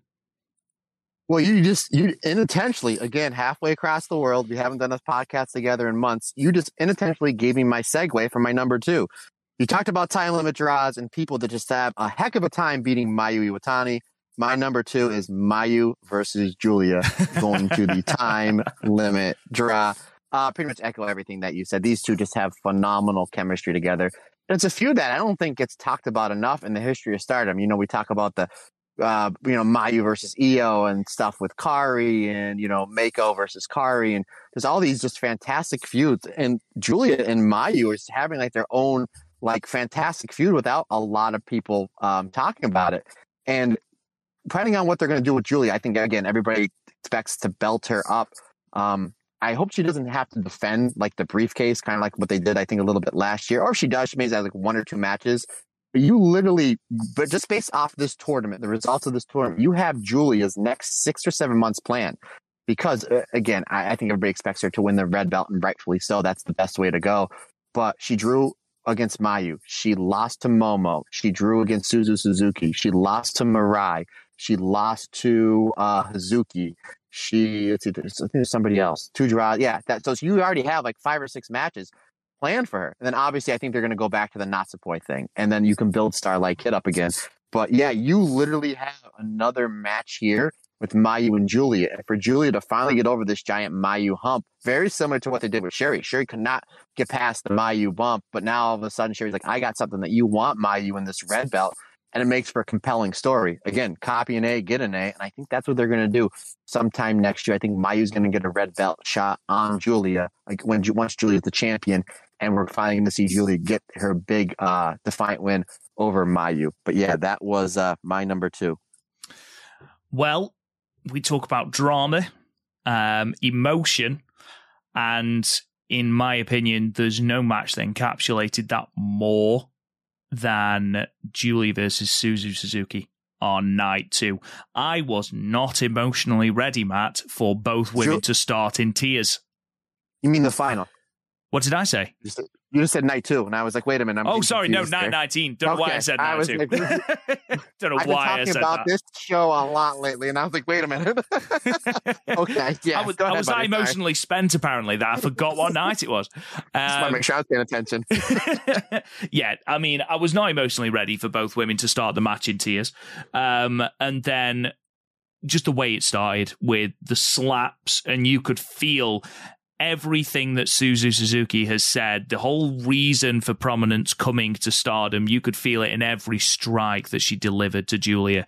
And then by the end of the match, you've just got uh, Suzu Suzuki unable to give anything else. And but the bell sounds, and Giulia doesn't even wait for the bell. She's embracing Suzu Suzuki just in floods of. T- You'd be forgiven if you were tuning in just at the very tail end of this match, thinking that this was the final, because there was so much raw emotion running through this match that you were immediately invested. They could have botched every single move, and I would still have given this a high grade just because of the raw, real emotion that was running through this match. But they didn't. Obviously, they didn't. It was just violence personified. And it's yet another notch on Suzu Suzuki's bedpost of fantastic matches that she's had in this five star. Loved it. And I think I text you just saying, like, these last two matches, and then obviously we had the last two in Red Block and then the final. Just, Jesus Christ, what a final night this was. Yeah, I said on uh, when I did the wrap up of this, one of the, I mean, there's so many great things about this match. But again, this this whole tournament, you need as great as this final was, in order for you to truly appreciate this whole tour, this, this final, you need to go and watch the whole tournament. And and I get I get it. It's it's twenty nights. It's it's it's a lot, but it, you, you, trust me. Uh, if you haven't seen the tournament or all the tournament, you will truly appreciate it. What I mean by that is, especially in this match, Rob, is the way that Suzu gets her finishers over. She hits the tequila shot then either does the uh, stalling German suplex or does like the Io Shirai locomotion German suplex. The finish of this match going up to the time limit draw is Suzu escapes the glorious driver. She hits a release German suplex. Then she hits the tequila shot, and then she hits the locomotion German suplex, which nobody's been nobody has kicked out of that combination the whole tournament. It's literally, I think she's won pretty much every match, if not every match close to it, with that combination tequila shot and then any variation of the German suplexes and Giulia kicks out. And then Giulia kicks out, and the two of them have a mini brawl, which Suzu Suzuki ends up on top of, and then and it goes to time limit draw. And you know, I said this um, when I just did the the Josie podcast just uh, with Scott uh, just a little bit ago. If you were grading this on an MMA fight, right, and pretty much the winner of this goes through. Like if Suzu wins, she goes through. So if you're grading this on an MMA thing, well, we didn't have a knockout or tap out. We got to go to the judge's decision. If you're going to judge's decision on this, especially based off that finish, Suzu Suzuki wins. If I'm a judge, I'm voting for Suzu Suzuki. and I think that's going to be a bit a big money match for them down the line when they're when they're going to just keep pushing Suzu higher up the card, and then Giulia's on this tear for the red belt championship, and then you're going to go back to seeing clips of this, and we're going to be all on pins and needles getting ready to watch it. But yeah, th- that match was so great, but it was just the buildup of building up Suzu Suzuki's finishing stretch in all of her matches. And here's the biggest one of the tournament, and she doesn't get the job done because Giulia is just so bound and determined to get to Suzu so she can get to the final and win the crown. Incredible. I mean, um, let's be perfectly honest here. We're going to go to our first our first picks. We've both picked the final, right? Tam and Giulia. Yeah, not only uh, it's my match of the year. It uh, it beat uh, the FTR versus Briscoes match, and um, not the two out of three fall match, but the first one, mm. and Will Ospreay versus Okada for my best match I've seen all year. Just between the Tokyo Dome slash WrestleMania style entrances and just the two of them just completely going like going after each other. It's it's crazy that literally the morning that Antonio Inoki passes away, there was so much fighting spirit and uh, you know on this match like the guy that embodied fighting spirit there's so much fighting spirit and strong style. You know the godfather of those two things in this match. I mean tam hitting the tiger suplex off the top rope and then the two of them just hitting each other's finishers and then kicking out at one and then tam nakano doing the her great her best impersonation of the great Muta running 100 yards down the ramp to deliver a violent shooting. And not only that but like giulia she goes for the glorious drive. We've seen it get countered before, but only Tam has counters it with the reverse. She she reversed it at their Budokan match um, in March of last year with the reverse DDT, and no one's really. I don't think anybody's countered it that way since. And then she does it here on the entrance ramp that sets up to the hundred yard dash of violent shooting. But yeah, there's and then they steal each other's finishers, kicking out at one, and then Giulia just planting poor Tam Nakano into the ring with that disgusting Northern Lights bomb. But yeah, I mean, this was definitely my my number one there, good sir. Someone on Twitter, and I can't remember who it was. I'm I'm going to assume it's Armani Shoe Exchange. If there's ever a good star, I'm assuming it's Armani Shoe Exchange. Um, Giulia has won every match this year with a different finisher in the five star which is just it's lunacy. And as soon as genius. Tam kicked out, I was like, she's gonna hit the Northern Lights bomb. That's the only thing she's got left. You know, even to the point where she's stealing the violent screwdriver and all sorts. I was like, she's got it the Northern Lights bomb. And Giulia knows it as well. And then just that crescendo of the closing stretch, it's beautiful. Absolutely. I I wax lyrical about the Syuri versus Momo final from last year and this eclipses it completely. Like my next question. Is is this one because that is my all time favorite five star match. Now, granted, I haven't seen all of them, but I've gone through the history and seen a lot, and that's my number one five star match of all time. And now I don't know. I don't know. It's it's I, there's no wrong answer. I mean, there's no wrong answer, but you might be right. Just because maybe there's more emotion and there's more backstory to it mm. than there was Syuri versus Momo. But uh, yeah, I, that was literally the one question I was going to ask you: is was this better than last year's final? There was two very different stories with Syuri and Momo. They'd had things going into the tournament where sort of Syuri's calling out the fact that Momo no longer possessed that killer instinct and wasn't able to get the job done. Um, here you've got everything from Budokan and um, Tam winning the white belt in the name of Arisa, and then you know, sort of we had the the burnout of that feud, and then we had Giulia debuting and calling out, uh, sorry, re-debuting with Thekla and Mirai, and sort of calling out the rookies in Cosmic Angels, and then again reigniting a feud between the two, and then we've reignited it again, but with a different storyline. This time, sort of Tam going after Giulia because she couldn't win the five star, and the inevitability of Giulia getting that red belt that Tam has never owned. So they're keeping this feud going, but they're not just retreading old ground. They're adding new wrinkles to this storied rivalry between these two. Because with matches that have gone really well, if you keep revisiting it, you keep you run the risk of diluting it. However, adding more wrinkles to it and adding it, you know, relatively subtly, which is what Stardom have done, it makes it far more exciting. And these two will just do everything they can to hurt each other. And that just adds so much more. And they have this begrudging respect despite themselves for each other that it adds an entirely new emotion. So I talked about the emotion of the Giulia and Suzu Suzuki match, and that absolutely was layered in emotion. But this is layered in a completely different emotion, like raw anger and determination to win. And that's just as sort of tangible as the Suzu Suzuki and Giulia emotion. And I loved that. And I felt that more than in the Syuri versus Momo match. Still an absolutely outstanding final. But I'd argue this pips it. Yeah. Yeah. And I'm going to make a, another, a bold prediction. Very bold prediction. So Giulia hasn't won the red belt yet. I think she's going to get, and she should because she's just a huge star. I think she'll get at least a year run as long as she stays healthy. But I'm going to say that uh, Tam Nakano is the one that beats her for the red belt sometime in 2023 or 2024. That's my bold prediction that I'm betting no money on. Maybe a dollar. Maybe I'll bet you a, a US dollar on that, sir. A singular US dollar. I mean, it would be brave for Stardom to have both of Giulia's singles reigns ended by Tam Nakano to have her white oh, belt reign yeah. ended by Tam, and then to have her red belt reign ended by Tam. You know, it, what storytelling? What storytelling? Though, oh my goodness, it would be incredible. It would be incredible, especially as it would sort of paint Tam as this one sort of roadblock that Giulia has never really been able to sort of bypass. She's always sort of been able to skirt around it, but she's never really been able to deal with it. It's it would be an interesting story, definitely. Of course, we are assuming that Giulia is going to win the red belt at Dream Queendom. Let's not forget that Syuri has been absolutely imperious as red belt champion, so it's going to be a fantastic match without shadow of a doubt.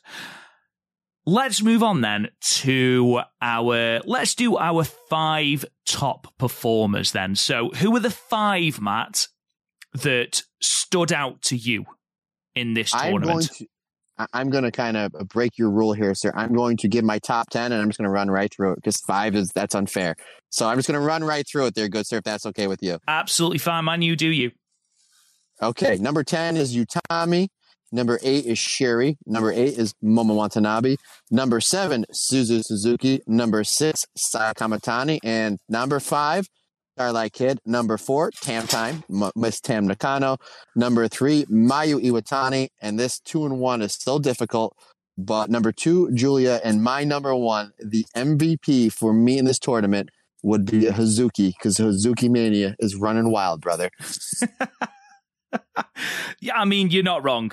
You are not wrong at all. Um, I hear that a lot in my house that I am wrong. So I really appreciate that, Rob. Thank Thanks, man. Appreciate good today. I mean, it's. I've done a five, and it's so hard it's tough. to to. I mean, I'll be honest. Tam hasn't breached my top five, and yeah, it's, it's I, tough, man. It's tough. Honestly, I I genuinely feel bad, but I haven't been able to split my top five. So at five is Maika slash Himeka. I think both of them have sort of. You do you. Yeah, absolutely. Why not? Um, I honestly think that those two have. You look at every single one of their matches, they don't have a bad match. In fact, they don't have even just a good match. Even with talent. So, for example, Himeka's match with Mai Sakurai, who, when the hell did Mai Sakurai improve so much? Um, even matches where, you know, they're expected to win, they're still bringing out the best in their opponents. Plus, it's just an absolute pleasure to see them lariat the living hell out of people. Um, number four, Starlight Kid. I think Starlight Kid's had a phenomenal tournament. Um, you know, matches we haven't spoken about, like a Natsupoi match. Absolutely excellent match. Um, probably their best match they've had together, if I'm being perfectly honest. And they've had some really good matches. Um, number three, Mirai. Like, what a debut year Mirai has had you know, there were whisperings of people not being quite sure about her. And then she went on to win the Cinderella, and people were still a bit cold on her. And then she's come into this five star and just lit up anyone that has stepped in the ring with her. She has delivered some lariats that have genuinely made me feel, feel it like a thousand, you know, however far Japan is away, like 7,000 miles. I don't know, I'm guessing. But honestly, some of the matches she's had, her match with Mayu Iwatani, which I didn't mention in my top 10, was absolutely incredible. Some of the lariats, some of the just gen, like people are so into Mirai and it's she looks incredible. She wrestled. She's like improved in ring in the space of like four months as well. Just massively, massively great tournament. Number two, Giulia. And then, of course, number one, Hazuki. Has to be Hazuki because to go 7 and 0, that's great in a tournament. But to go 7 and 0 with potentially six matches of the tournament out of those seven, like she went at every match like it was her last match. And I've actually written, I don't know what Hazuki is drinking before each of her matches, but I'm going to need me some of that because she had bangers almost every single night. I can't think of a bad or even average Hazuki match, and all of them, pretty much out of the 12, I'd argue eight of them are top tier in this tournament. Yeah, even like I know a lot of people they have flipped their one and two. They had well, our one and two. Shocker. I mean, you have the same one or two. Uh, shock there, buddy. But uh, like they would have put Giulia on one, and you know, hey, the Giulia, it's the hot thing right now, right? And they had Hazuki too, and it's like, well, Hazuki lost those five matches. I'm like, well, that's the way it was booked. However, let's look at those matches she lost, right? Saya Iida, made Saida look like a million bucks. Not that Saida really needs the help because she's fantastic. Mayu, that match was great. Momo, that match was great. So it's like, yeah, even though like the Saya Kamitani match, again, that was, you know, in my top tier. So it's like even the matches that she lost, she came out looking really, really good. And again, I just think that she's the one to take the belt off uh, Saya Kamitani. I, I, think so. Let's move on to our gradings then. So, sure. what we'll do is um, I'll give a name out.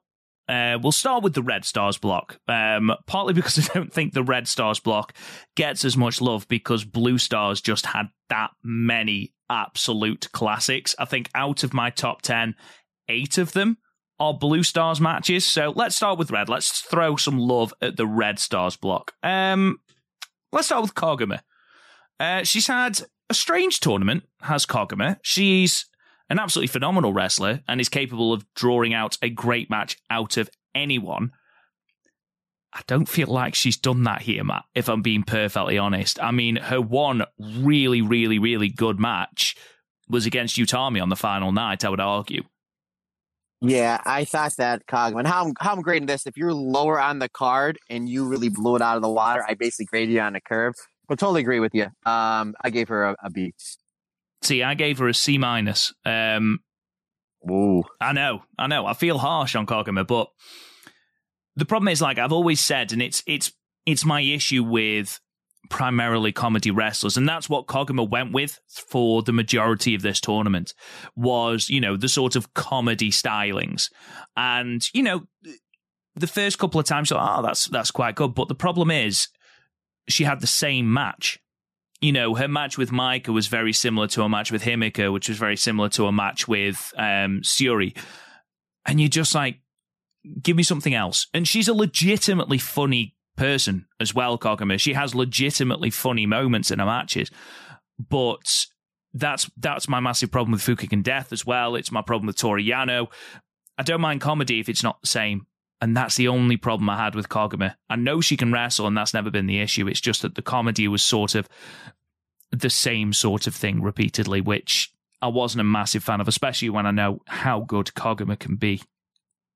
Yeah, she's been really consistent this year. The one thing that bugs me is she tied with Utami at 14, but technically she has the tiebreaker over Utami. So if you're like going to rank this, she is over Utami um, in the Red Stars block. So, but yeah, totally, totally agree, sir. Let's go with Risa Sera then next, um, the leader of prominence. What do you think?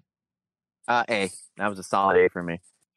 I gave her a B. I thought she was she was solid.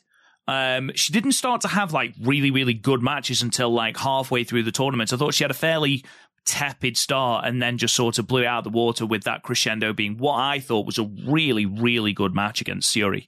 Um, but yeah, I gave her a B. I thought she was I thought she was impressive. Um, I wasn't overly impressed with the uh, the double count out against Mai Sakurai, which seemed a little bit of a strange booking decision, but that's not uh, Risa Sera's fault. Um, but yeah, a B, a solid B for Risa Sera.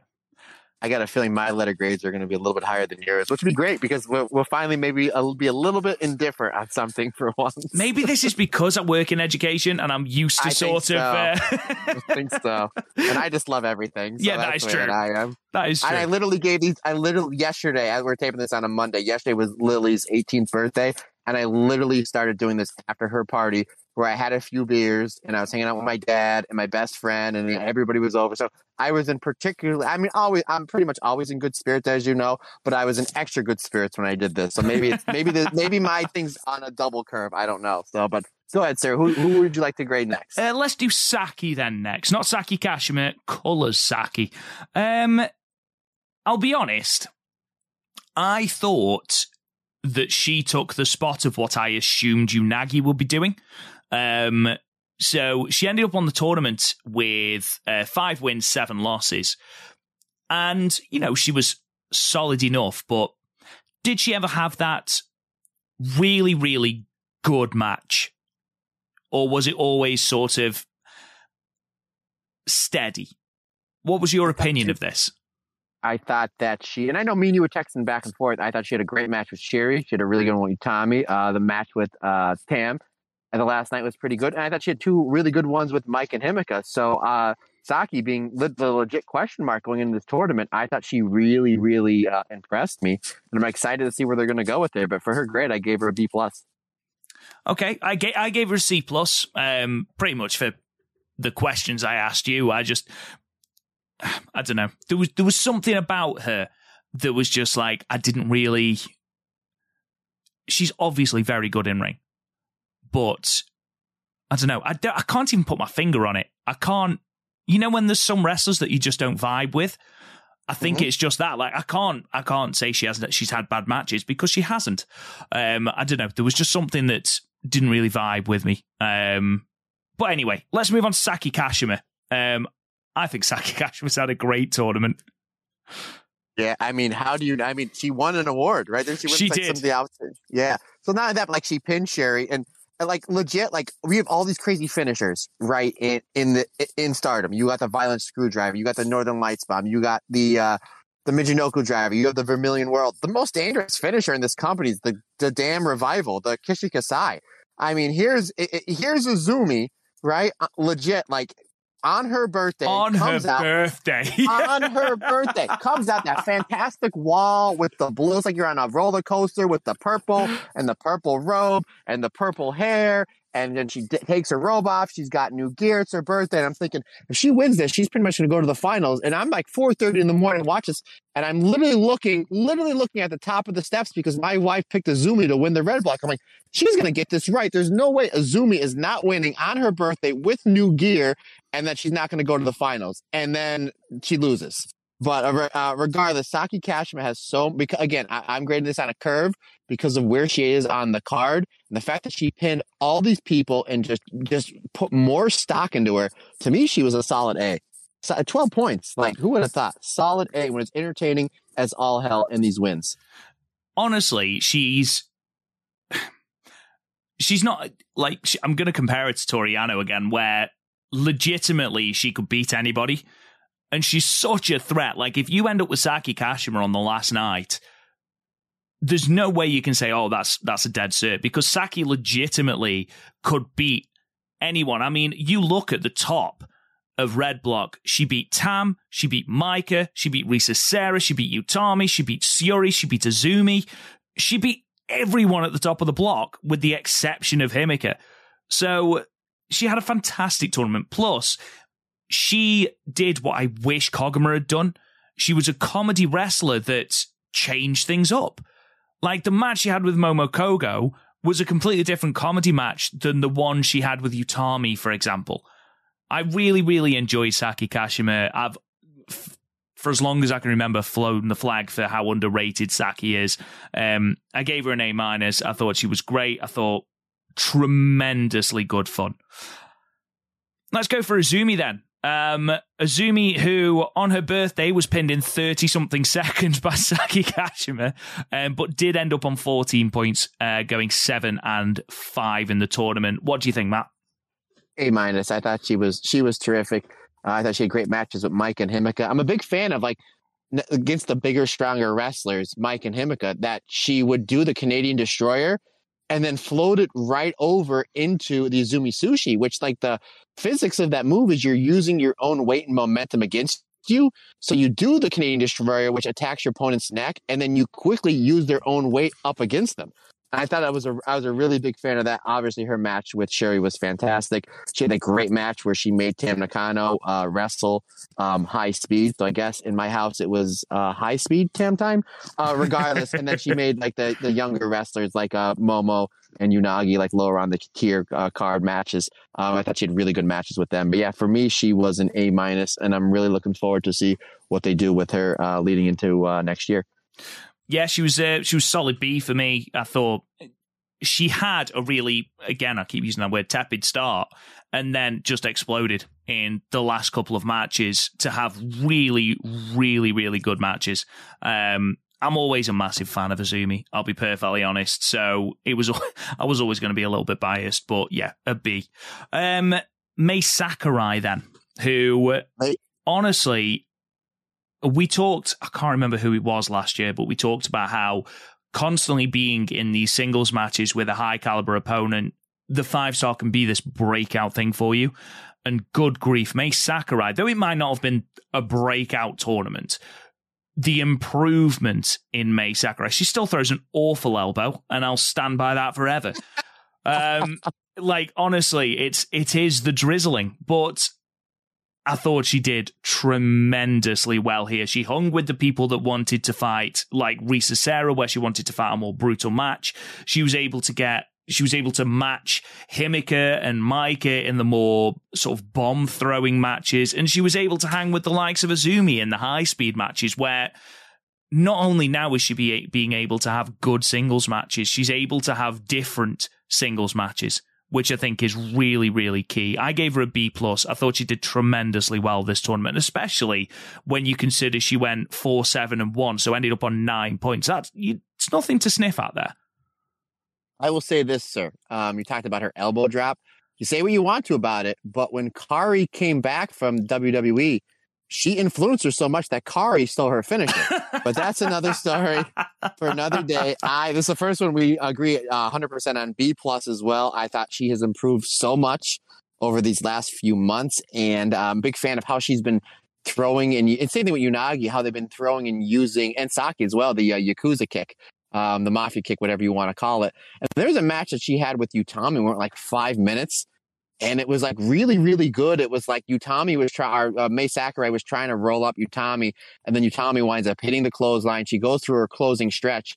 She hits the air raid crash, and when she does, she rolls Utami up. And then as soon as Utami, and I thought it was going to be a three count, I'm like, oh man, another upset. And then once Utami comes up, uh, she feeds up from that false finish. You, uh, Mai Sakurai goes to throw this hellacious uh, boot, and then um, Utami just gets out of the way, reverses it, and then goes into the torture rack German.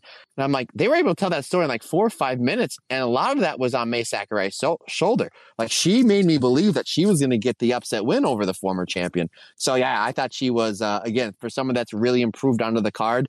Uh, that was definitely her. So yeah, B plus. I agree with you, sir. Let's go with Momo Kohgo then next. Um, points wise, fairly indifferent. She ended on four points, going two and ten in the tournament. Um, she did get a big win over Maika, which was incredibly surprising. Um, what did you think about her in ring output then, Matt? Another one that's improved so much. And remember, she wasn't supposed to be in this tournament. She was a last second replacement for the injured Thekla. I thought she did a great job um, taking advantage of every minute she had in the ring. To uh, for me, she was a she was a B minus and I'm really looking forward to see what she's going to be doing teaming with uh, our Lord and Savior Mayu Iwatani in this next tournament. But I thought she was solid. Uh, yeah, I gave her a C plus, which I've never really understood the difference between a B minus and a C plus. But hey, we didn't write the report cards. Um, yeah, I gave her a C plus. I thought she did well. She had the odd sort of clunky match, but again, she is still ultimately, you know, a rookie. So I'm not holding that against her. I thought she did really well. I thought one of her better matches actually was the last night against Unagi. I thought she had a really, really good match against Unagi. Um, yeah, C plus. I thought she did really well. Himeka, I mean, it's got to be an A, right? Surely. Yeah, Himeka had an A. Himeka had an A. Uh, just a fantastic tournament. The fact that she, it seemed like people were adding stuff to their uh their their their like finishing stretches going into this tournament. And uh and Himeka she just started using the concussion bomb like more and more. Um you know, in this match. Like I saw, I, ma- I made a comment like going into night four, night five. I'm like, a lot of people are kicking out of the JP coaster. I'm like, why is that? And I'm like, oh, maybe the concussion bomb coming from somebody as tall and strong as Himeka makes more sense. Uh, but yeah, she was a solid A. Her match with Maika, uh, match again, her matches with uh, Tam, a Risa Sera, Zumi, Utami, Sherry, all of her stuff, you know, was really, really good. And uh, yeah, she was, uh, that was an A for me. Honestly, considering considering she's a very good wrestler and always has been, I think she's still improved hugely during this tournament. The sure. pace with which she's hitting some of these running strikes is frightening. Um, you know, she's throwing these for. I mean, look at her match, for example, with um, Saya Kamitani. Like, where she was thrown in at the very last second. And no disrespect to Himeka at all she's not Kairi. you know, she hasn't got the appeal of a Kairi. However, a fantastic match that they must have thrown together pretty much on the fly, let's be perfectly honest. And then she's had great match after great match after great match. And do you know what? I'm actually going to lump Maika in with this as well because I gave Maika an A for the exact same reason. Both women have just upped their games to a brand new level. And you mentioned the concussion bomb. Himeka has become better at the transition and the storytelling because ultimately loads of people have added different moves to their arsenal. Whereas I don't think Himeka has. I think just all of the bits that are sticking the moves together have improved in Himeka, and that's why her matches are so much more compelling. So yeah, an A, and then Maika. I mean, Jesus Christ! Not only does she still have the most banging theme in Stardom, bar none, I will not hear a word against it. Um, not only what Oh, come on. It is an absolute. we'll get into that later. Oh, my God. Uh, good. I'm sorry. I just, I don't, I try not to cut you off, and I had on that one. But, I forgot about Haddon's theme. Uh, yeah. Okay. she has the second most banging theme in Stardom. Um, but also, she has no idea how to apply sunscreen on her arms. But also, like honestly, the most heel thing that happened in this tournament was Koguma slapping the sunburn. You never do that. What are you doing? Um, but yeah, I thought both her and Himeka had fantastic tournaments. And whereas, you know, I don't think for a moment that Maika is taking the red belt off Syuri and Hiroshima, she does feel like she sort of elevated herself to that red belt, sort of area where it wouldn't be out of the realms of possibility. I wouldn't find it bizarre if Maika were to hold the red belt, is what I'm saying. Whereas, you know, we talk about having that aura, don't we? And we spoke about it a lot before I went on to hibernation, let's call it. Um, like there's an aura, and I think Maika and Himeka are sort of getting there. Maika, especially, to that place where if they won the red belt, I would not complain in the slightest. And she just constantly put on these fantastic matches. Well, but what do you think? Yeah, a um, again talking about adding on to your arsenal. She she throws the clothesline. She threw, she, now she adds the discus lariat in, and then uh, obviously she's got a devastating Michinoku driver. And then um, in the bigger matches, she's been using the tornado Michinoku driver. But yeah, um, Maika and Himeka definitely A's for me, and I think that they're going to be A pluses coming out of the Goddess of Tag League. So, but yeah, me and you, look at that. We got three of them right there, buddy. Or not right, but we agreed on three in that one. So we're, we're, we're moving along pretty good here. There we go. Now, perhaps the biggest surprise for me, Unagi Sayaka ended on four points, only winning two matches. She went two and ten in this tournament. It, I mean, it surely has to be a little bit of a disappointing tournament for Unagi, surely. Yeah, uh, she's got my lowest grade too. Uh, she C plus. None of the matches, the Tam match stood out a little bit, but even like up against like a Utami and a Zumi, a Maika, Himeka, like they were going around. They weren't many bad matches, but just considering the fact we know how you how good Unagi can be, it just seemed like some of those matches just missed the mark. So yeah, I mean Unagi, uh, lowest grade of the blue or the red stars with the C plus for me. Completely agree. I gave her a C minus for the exact same reason. Like, you can still you can finish with four points at the end of a tournament and at the end of a tournament, sorry, and still feel like you've elevated yourself. But you know, we talked last year. Unagi had a really good tournament, but here it felt like we actually took a few steps back because even the matches yeah. where she's losing, none of them were really memorable. And I know that obviously we had a glut of fantastic matches, and it's impossible to remember them all. But I do feel like Unagi was disappointing. And that's that's unfortunate because I would, you know, I hadn't I'd turned a corner on you, Unagi. I thought she'd done really well, but I'd argue perhaps, yeah, her TAM match, but her TAM match was nowhere near as good as the one from 2021. I'd argue perhaps that her best match was with Momo Kohgo on the final night. And when you look at who's in this block, Tam, Himeka, Maika, Utami, Syuri, she had a good match with Syuri, actually, thinking about it. Her match with Syuri, I think from night three, was actually okay. It was a good match, but I don't know. I expected more from Unagi. I thought she'd be one of those people on 12 points. I'm quite surprised she ended up as low as she was. Um, but yeah, let's. Well, now, now, yeah, now we know the reason why though. With her, uh, she made an announcement that I don't know if we, um, she made an announcement that she's a freelancer now, um, as of today. Oh wow! So as yeah, of today, that, that's why Pink Kabuki. Yep, that's why there's no Pink Kabuki. Is she said she's still going to be in? Uh, yeah, I know the podcast. We still got a lot to do, and the podcast is running long. And maybe this will be another story we can talk about for next week. But real quickly, that uh, she made an announcement during, uh, like, right after the press conference. I believe she put it on Twitter or something that uh, she's still going to be a part of Stardom. She's still being Cosmic Angels. She put on her, I believe, her Twitter account that you can book her because she's a free, free freelancer now and um, she's going to come in and do shot to shot. But I guess the storyline is she did so poor in this tournament, as we just alluded to there, good sir, is that she wants to go and rediscover herself and prove herself. So again, maybe and maybe it's and maybe it is kind of part of a storyline. We're very much like New Japan, where um, somebody loses a whole bunch of matches, a younger person, and they send them on excursion. So maybe that's what they're doing with Unagi. Hmm. It's a very very strange. We'll we'll talk about that a little bit next week because sure. uh, yeah, if it's not a storyline, that's a very odd decision when you consider how how well she's been pushed. Really, um, let's Tam Tam Nakano, finalist, topped the block with 16 points, went eight and four in the tournament. The most wins in the tournament. I think Giulia only got seven, but had two draws. Has to be an A. Has to be an A, maybe even an A plus, because she did do tremendous work in this tournament, Matt. Oh, it's it, it. Rob, come on, me, Tam, you know, A plus, A plus. I wasn't it's even going to say anything. Yeah, I know. Tam time all the time. Yeah, again, I mean, she just the matches she, she elevated Unagi. She had a great match with the, the, the you know the two Sakis. The Sherry match was great. The Utami match was was absolutely fantastic. Even with uh, especially with Utami singing Tam out to the ring. Again, we could do a whole other podcast just on that match. But yeah, and again, obviously my match of the year um, again, not just in stardom, but the whole entire uh, everything that I, I watch in wrestling, which I watch a lot of wrestling. Um, yeah, Tam is an A plus for me.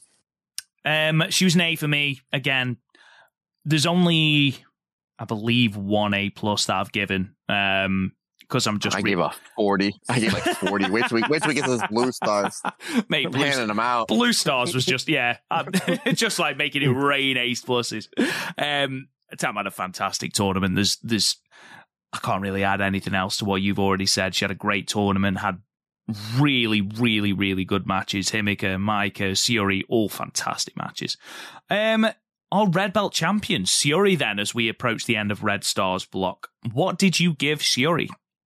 Solid A. She had some really, really good performances. You can tell with all the the KT tape she has on her. She's uh she she's getting a little beat up. I mean, she she she wrestles a very, very hard style. And there were some of those matches against some of the lower card opponents, for lack of a better word, that she was kind of just taking a little bit easy on, but hit a couple kicks and uh, pretty much maybe stretch them and take it home. But uh, when she had a show out, she showed out, and you know, God bless her. You can you can see she's in quite a bit of a pain, but um, but yeah, uh, I she was a solid A for me. That should that that is something that I am just to sort of go back and just sort of say about uh, Koguma. I know that obviously you do need a night where it is easier on you again, and Syuri is sort of a great example of this. The poor woman is held together on a wing and a prayer at the moment. Um, and again, wrestling her style, 20 nights from July to the f- start of October. It's not easy. Um, so Plus I she do understand. Nanae, plus she, plus she had the Nanae title match.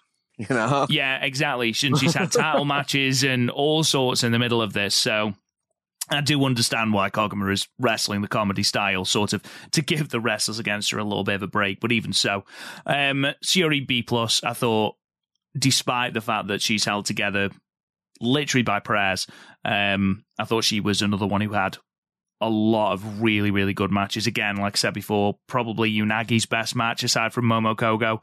Had a fantastic match against Risa Sera, an absolute banger against Maika, which we haven't mentioned, but Jesus Christ, that's a great match. A match against Utami. Really, really good matches. We don't expect anything else from Syuri. Um, but yeah, a really, really good B plus. And finally, let's let's go to Utami Hayashishita. What did you think of uh, Utam E? Ah, how dare you, sir? Uh, she would have been an A plus because she disrespected Tam. No, uh, I gave her. Uh, she had a solid tournament, uh, just like maybe j- just for her because she's she's held in such high regard from me that um, that I gave her an A minus. She had like maybe like one or two. I wouldn't say misses, but I thought like the matches would have been better. Again, I hold Utami in such a high standard. That's um uh again I kind of gave her the curve down, so she got an A minus, which is still a, darn good grade. I wish I got more A minuses when I was in school.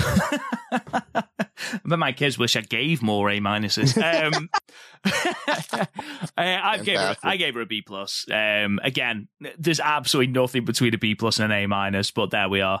I think she had an absolutely fantastic tournament. Had great matches again with Syuri, with Maika, which is another match we didn't talk about, but a match with Maika was really, really good. Had one Yeah. of the better matches against like Risa Sera, for example, against Saki. Um, had really good comedy matches against Saki Kashima, against, you know, not that I'm saying their match with Tam was solely comedy, but sort of added in those comedy elements, just showing off how well rounded a performer she really is. Um, I thought she was fantastic as a whole. I gave her a B plus, like I say. Um, had a really, really strong tournament. Let's move on to Blue Stars. And honestly, an interesting stat that I saw worked out. The five stars been going since 2012. And of those 11 tournaments, Matt, how many winners have come out of Blue Stars? You know what? Geez, I should really know this because I've been doing so many of the watch alongs and a lot of them have been the finals. And I give a quick stat and then I must just forget it. Uh, I'm going to say eight.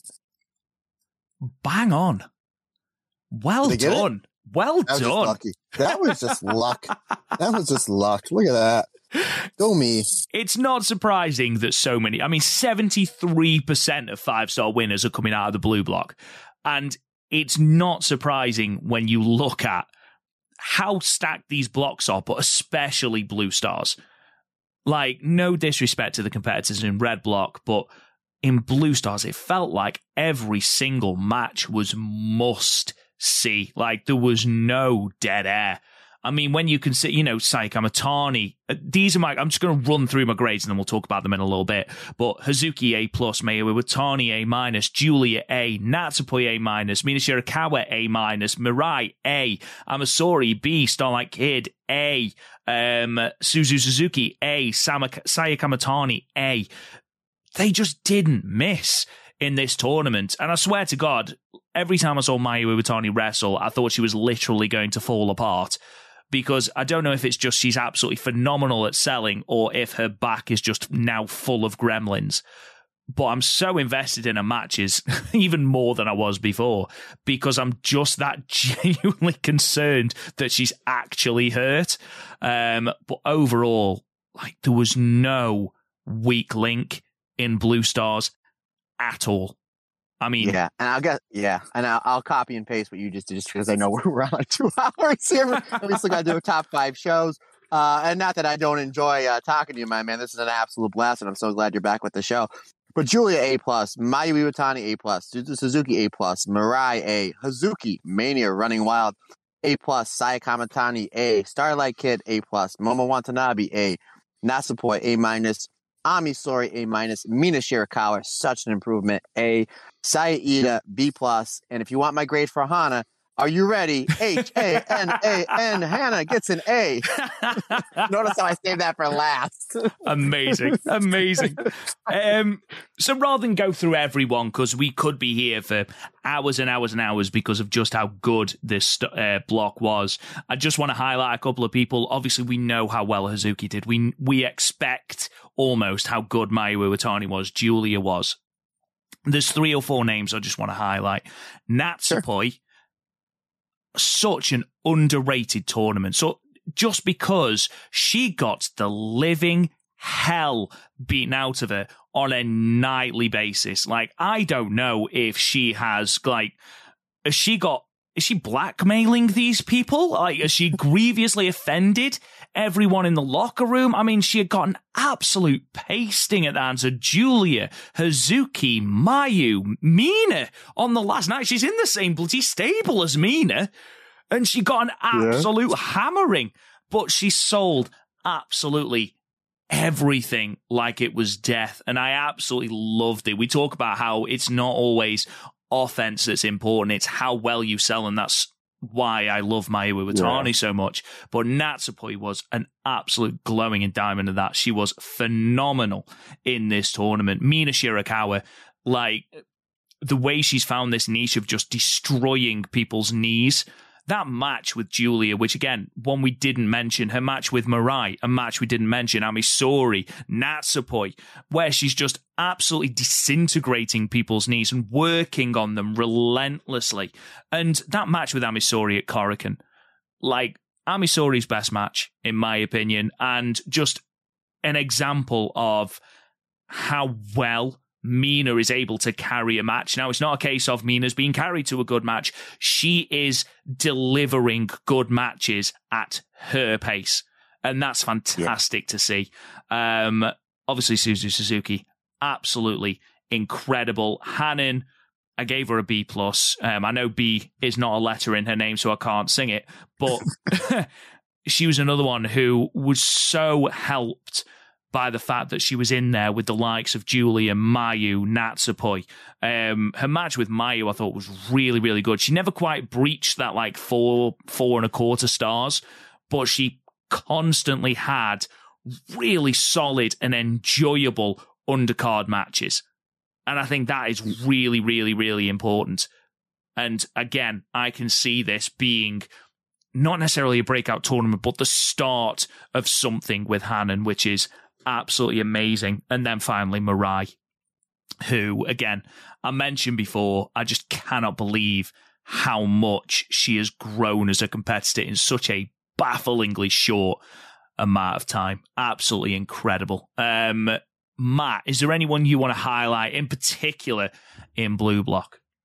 I'm just going to piggyback off you. Yeah, poor Natsupoi. Um, I, I, I I know like when these shows came out, I needed to stay on top of it or else I would have fell behind. And a lot of these shows, I was a few days ahead of you. So I would kind of kind of give you a heads up like, oh boy, what's going on with poor Natsupoi? And then like Hazuki had the singles match and then they had the tag match almost like within like a week or two of each other. Yeah, they did. And I think you sent me a text message and I, I think you said, Can I copy and paste this and use this on the podcast? Like, absolutely. And your text message read something along the lines of, Did not support hit Hazuki's dog? something. but yeah, she just got the the bejesus beat out of her, considering the fact that like Natsupoi has got a gorgeous face and she just letting people just destroy her face, like just with these kicks and these slaps and whatnot. Um, yeah, Mina Shirakawa.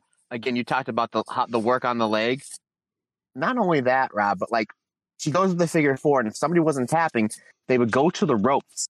And when they would get to the ropes, they would use the corner, the turnbuckle, to help pull themselves up. And Mina's striking has improved so much. And they, she was smart by she was showing videos of her at like a MMA gym or a Muay Thai gym, working on her elbows and working on her kicks. So I was like, okay, we know that's to be. She wouldn't be posting that on social media, um, where she has a ton of followers, where she's capitalizing on the medium smart. If she wasn't going to be throwing some kicks uh, and improving your strikes, and we saw on the first night with Momo. But what I'm getting at is her opponent gets to the turnbuckle to get out of the uh, to climb up from the figure four, and their back is towards Mina. Mina does it; it's almost like a signature now. Mina does a running rolling elbow to the back of the neck and then a draping DDT. So like, not only have I been breaking down your knee, Now you left me open so I can go to your neck. And it's very similar to the psychology that she used to beat Saya Kamitani. So. I mm-hmm. thought that was that was just a genius thing. And of course, yeah, Hanan. I mean, just absolutely fantastic. I thought her best matches with Giulia. I thought she really showed up and brought up her game for every match. But that just goes to show. We saw Giulia do this with Miyu Amasaki. Is you know they're putting Miyu in there with Utami and Tam and like the bigger stars. But Giulia does something so well where as a main eventer, she's able to take somebody either at the lower end of the card or the middle of the card and bring them up where she gives them just enough offense not to bury herself, but enough offense to make it look like, okay, I had to beat somebody. So that's another great characteristics that they're going to be getting out of Giulia when once once we get this uh this title run. But yeah, and Saya Iida looked uh, looked great as well. Even though Saya Iida and Hana only finished with four points, again, I gave them an A and a B plus respectively, respectively. Excuse me, because I thought they had two fantastic tournaments. Yeah, absolutely. Cyrida was it was it was one of those tournaments very similar to Hanan how she would constantly have like really good matches, but ones that didn't quite reach like four stars, four and a quarter stars if we're talking about star ratings. Not because she's not very good, but obviously because, you know, she was on the undercard, only had a certain amount Sure. of time and things like that. But again, she is still presumably going to have a really good showing for Wingori in the tag um, tag league. Hopefully, he says. Um, before we sign off, then Matt, let's do let's finish with our five top nights. Um, so if you want to go through and give us your five top nights, and then uh, I'll do the same. I'll tag you in there, good So Yes, uh, quickly. Uh, night number two, uh, um, July 31st was number five. Um, night number, the first Korakuen, uh, night number five would would be my number four. Uh, excuse me, five and four getting confused. My number four is night number five from the 11th of August. Number three would be night number one, 7:30, um, July 30th. And then we go to uh, day 18. Um, that was which was I can't believe they ran a show noontime in Korakuen Hall and drew like 1,300 people. Crazy the date of that was the 23rd of September, and then to the shock of no one, I'm sure we have the same, um, the same number one would be the finals, uh, night number 20 on the 1st of October, Zumi's birthday. You will be very unsurprised, I'm sure, dear listeners, that I have very similar picks. Um, number five for me is Night Five, the first Korakuen. I thought just top to bottom, it was a fantastic show. Um, in fourth, I had Night Two um, from the 31st of July, main evented by that Utami and Syuri match. Night one is at number three, um, and then my two top two are exactly the same as you. Number two is night eighteen, and our top one is the finals, which was again just perhaps top to bottom the best wrestling show I've seen in a good while, maybe ever. There is no Is the- bad matches. Is that the greatest stardom show you've ever seen? Because I've literally seen five or six stardom shows this year where I'm like, that's the best stardom show. No, that's the best stardom show. Is this, this is the finals? Is that the best stardom show you've ever seen from top to bottom? five star match at the top, three, no, two, sorry, four and a quarter, four and three quarter star matches. This emotion, two different levels of emotion in the Mayu and Starlight Kid match. Pardon me, the Giulia and Suzu Suzuki match. The story still ongoing between Hazuki and Momo Watanabe and how Hazuki still can't get the Momo Watanabe monkey off her back. You've got story, You've got fantastic in ring action. Yeah, probably. I'd argue that when it comes to our end of year awards, I would be amazed unless they blow it out of the water with their Dream Queendom show, which is They can't. They can't. That's the thing. They really which can't. They probably will. I'd argue this has got to be this is one A or one B surely on people's show of the year poll. I would have thought anyway. Buddy, what was your number three? Because I think we have the top one, two, and three. Was number three your night one? It was indeed yes. Yeah, our one, two, and three are the same. Oh, okay. I didn't realize. it's not surprising, but like, you know, honorable mentions like Night 16 was fantastic um, from the 18th of September with Suzu Suzuki versus Momo, Sai Kamitani versus Mirai. Um, there was two Korakuens, I believe. Night 9 was really good. Uh, Night 13 was really good with Giulia and Mayu. Um, yeah, there was literally, there aren't many really poor nights. I think like there was the odd one where there was a couple of okay matches, but for the vast majority, most of the nights are pretty damn good, Matt. Yeah, yeah. Really well, really well. Well, Mr. Rob Goodwin, um, is there anything that you want to say? I kind of want to give the listeners, they hug in for us for about two hours now. I want to give them a little treat and tell them what we have coming up in about two weeks. Is there anything else that you want to talk about before I give them their reward for hanging out with us for two hours? Um, I'll do the plugs once you've given them the uh, the news. Okay, and then plug it, then tag me back in, and I'll do the finish. But the news is we have scheduled our first interview, which will be taking place in about two weeks' time. We will be interviewing the voice of New Japan Wrestling and the man that commentated the fantastic Tokyo Dome match between the MK sisters and Saya Kamitani and Tam Nakano. We'll be interviewing one Kevin Kelly. Yeah, extremely exciting news. Um, so obviously this is just before the Rumble on 44th Street. We're hoping to get that done. I think on the 17th of October. Are we recording that, Matt? That is the date that we're all penciled in, but as always, card subject to change. I know we're all locked in and fingers crossed that it'll go through because we're uh, that's the the new me and Rob. One, one thing me and Rob have talked about uh, with Rob coming back to the podcast is we want to start doing more interviews with people. And I'm very lucky that I have a lot of connections to a lot of places. And it's something uh, that I know me and you have talked about doing. And that will be our first one. So hopefully that's going to be uh, one of many. But yes, that is locked down for, um, yeah, the 17th of October. So if you've got any questions, and we will put something up on Twitter, um, if you've got any questions for the voice of New Japan Pro Wrestling, Kevin Kelly, then please make sure to leave them on our Twitter and we'll ask him all of your questions. Um, in the meantime, guys, thank you so much for listening. Hopefully, you've enjoyed the near two hours, maybe even past two hours um, of just general chit chat between us. We really do thank you for hanging on in there with us. Um, you can follow us on Twitter at the Stardomcast, same with Facebook. Make sure you check out our Patreon, patreon.com forward slash the Stardomcast. We have got a brand new website as well, www.thestardomcast.weebly.com, which has got all of our podcast episodes and Patreon exclusive episodes as well. Um, it's got the results for our annual awards, our merch. It's got all this stuff about stardom as well. How do you watch the history, the championships, the tournaments, and regularly updated roster and faction pages as well. For those who are trying to get into stardom but find it a little bit tricky, make sure to go and check that out. Um, you can talk to me on Twitter at real Rob Goodwin and Matt. Where can they find you and throw us off the air, my friend? Absolutely. You can find me at Matt Turner OF on the Instagram and or the Twitter. And thanks to everyone for all the uh, Patreon support as in the month of October. We will be doing a Goddess of uh, Tournament, Goddess of Stardom tournament theme. And the two for the white belt and red belt tier members, I will be doing the 2019 winners, Tam Nakano and Arisa Hoshiki, which I know make a lot of people on our Discord happy. And also the 2020 winners, Momo Watanabe, and Azumi. So that's what's coming down the pike for October. For the Red Belt tier Patreon members, the watch along, which is getting a lot of uh, praise, and I thank everybody for those. I really enjoy doing them. It's just me watching wrestling, talking about like psychology. So you know, why wouldn't I love doing it? Uh, coming up on this net, we just released uh, Mayu versus Utami, the finals from 2018.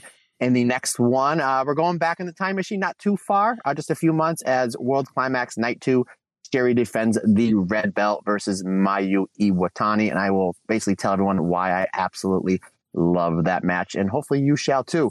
But uh, yeah, that's it, guys. Thank you, everybody, so much. Rob, I absolutely love this. So great having you back. Because, um, like I said before, it's not just my podcast, it's our podcast because we're all in this together. And because everybody's different, everybody's special. Thank you, everybody, so, so much. Greatly appreciate it.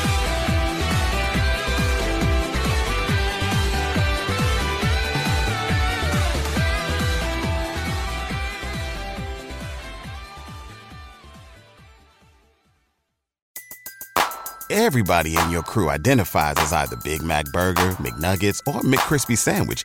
But you're the filet fish Sandwich all day. That crispy fish, that savory tartar sauce, that melty cheese, that pillowy bun. Yeah, you get it.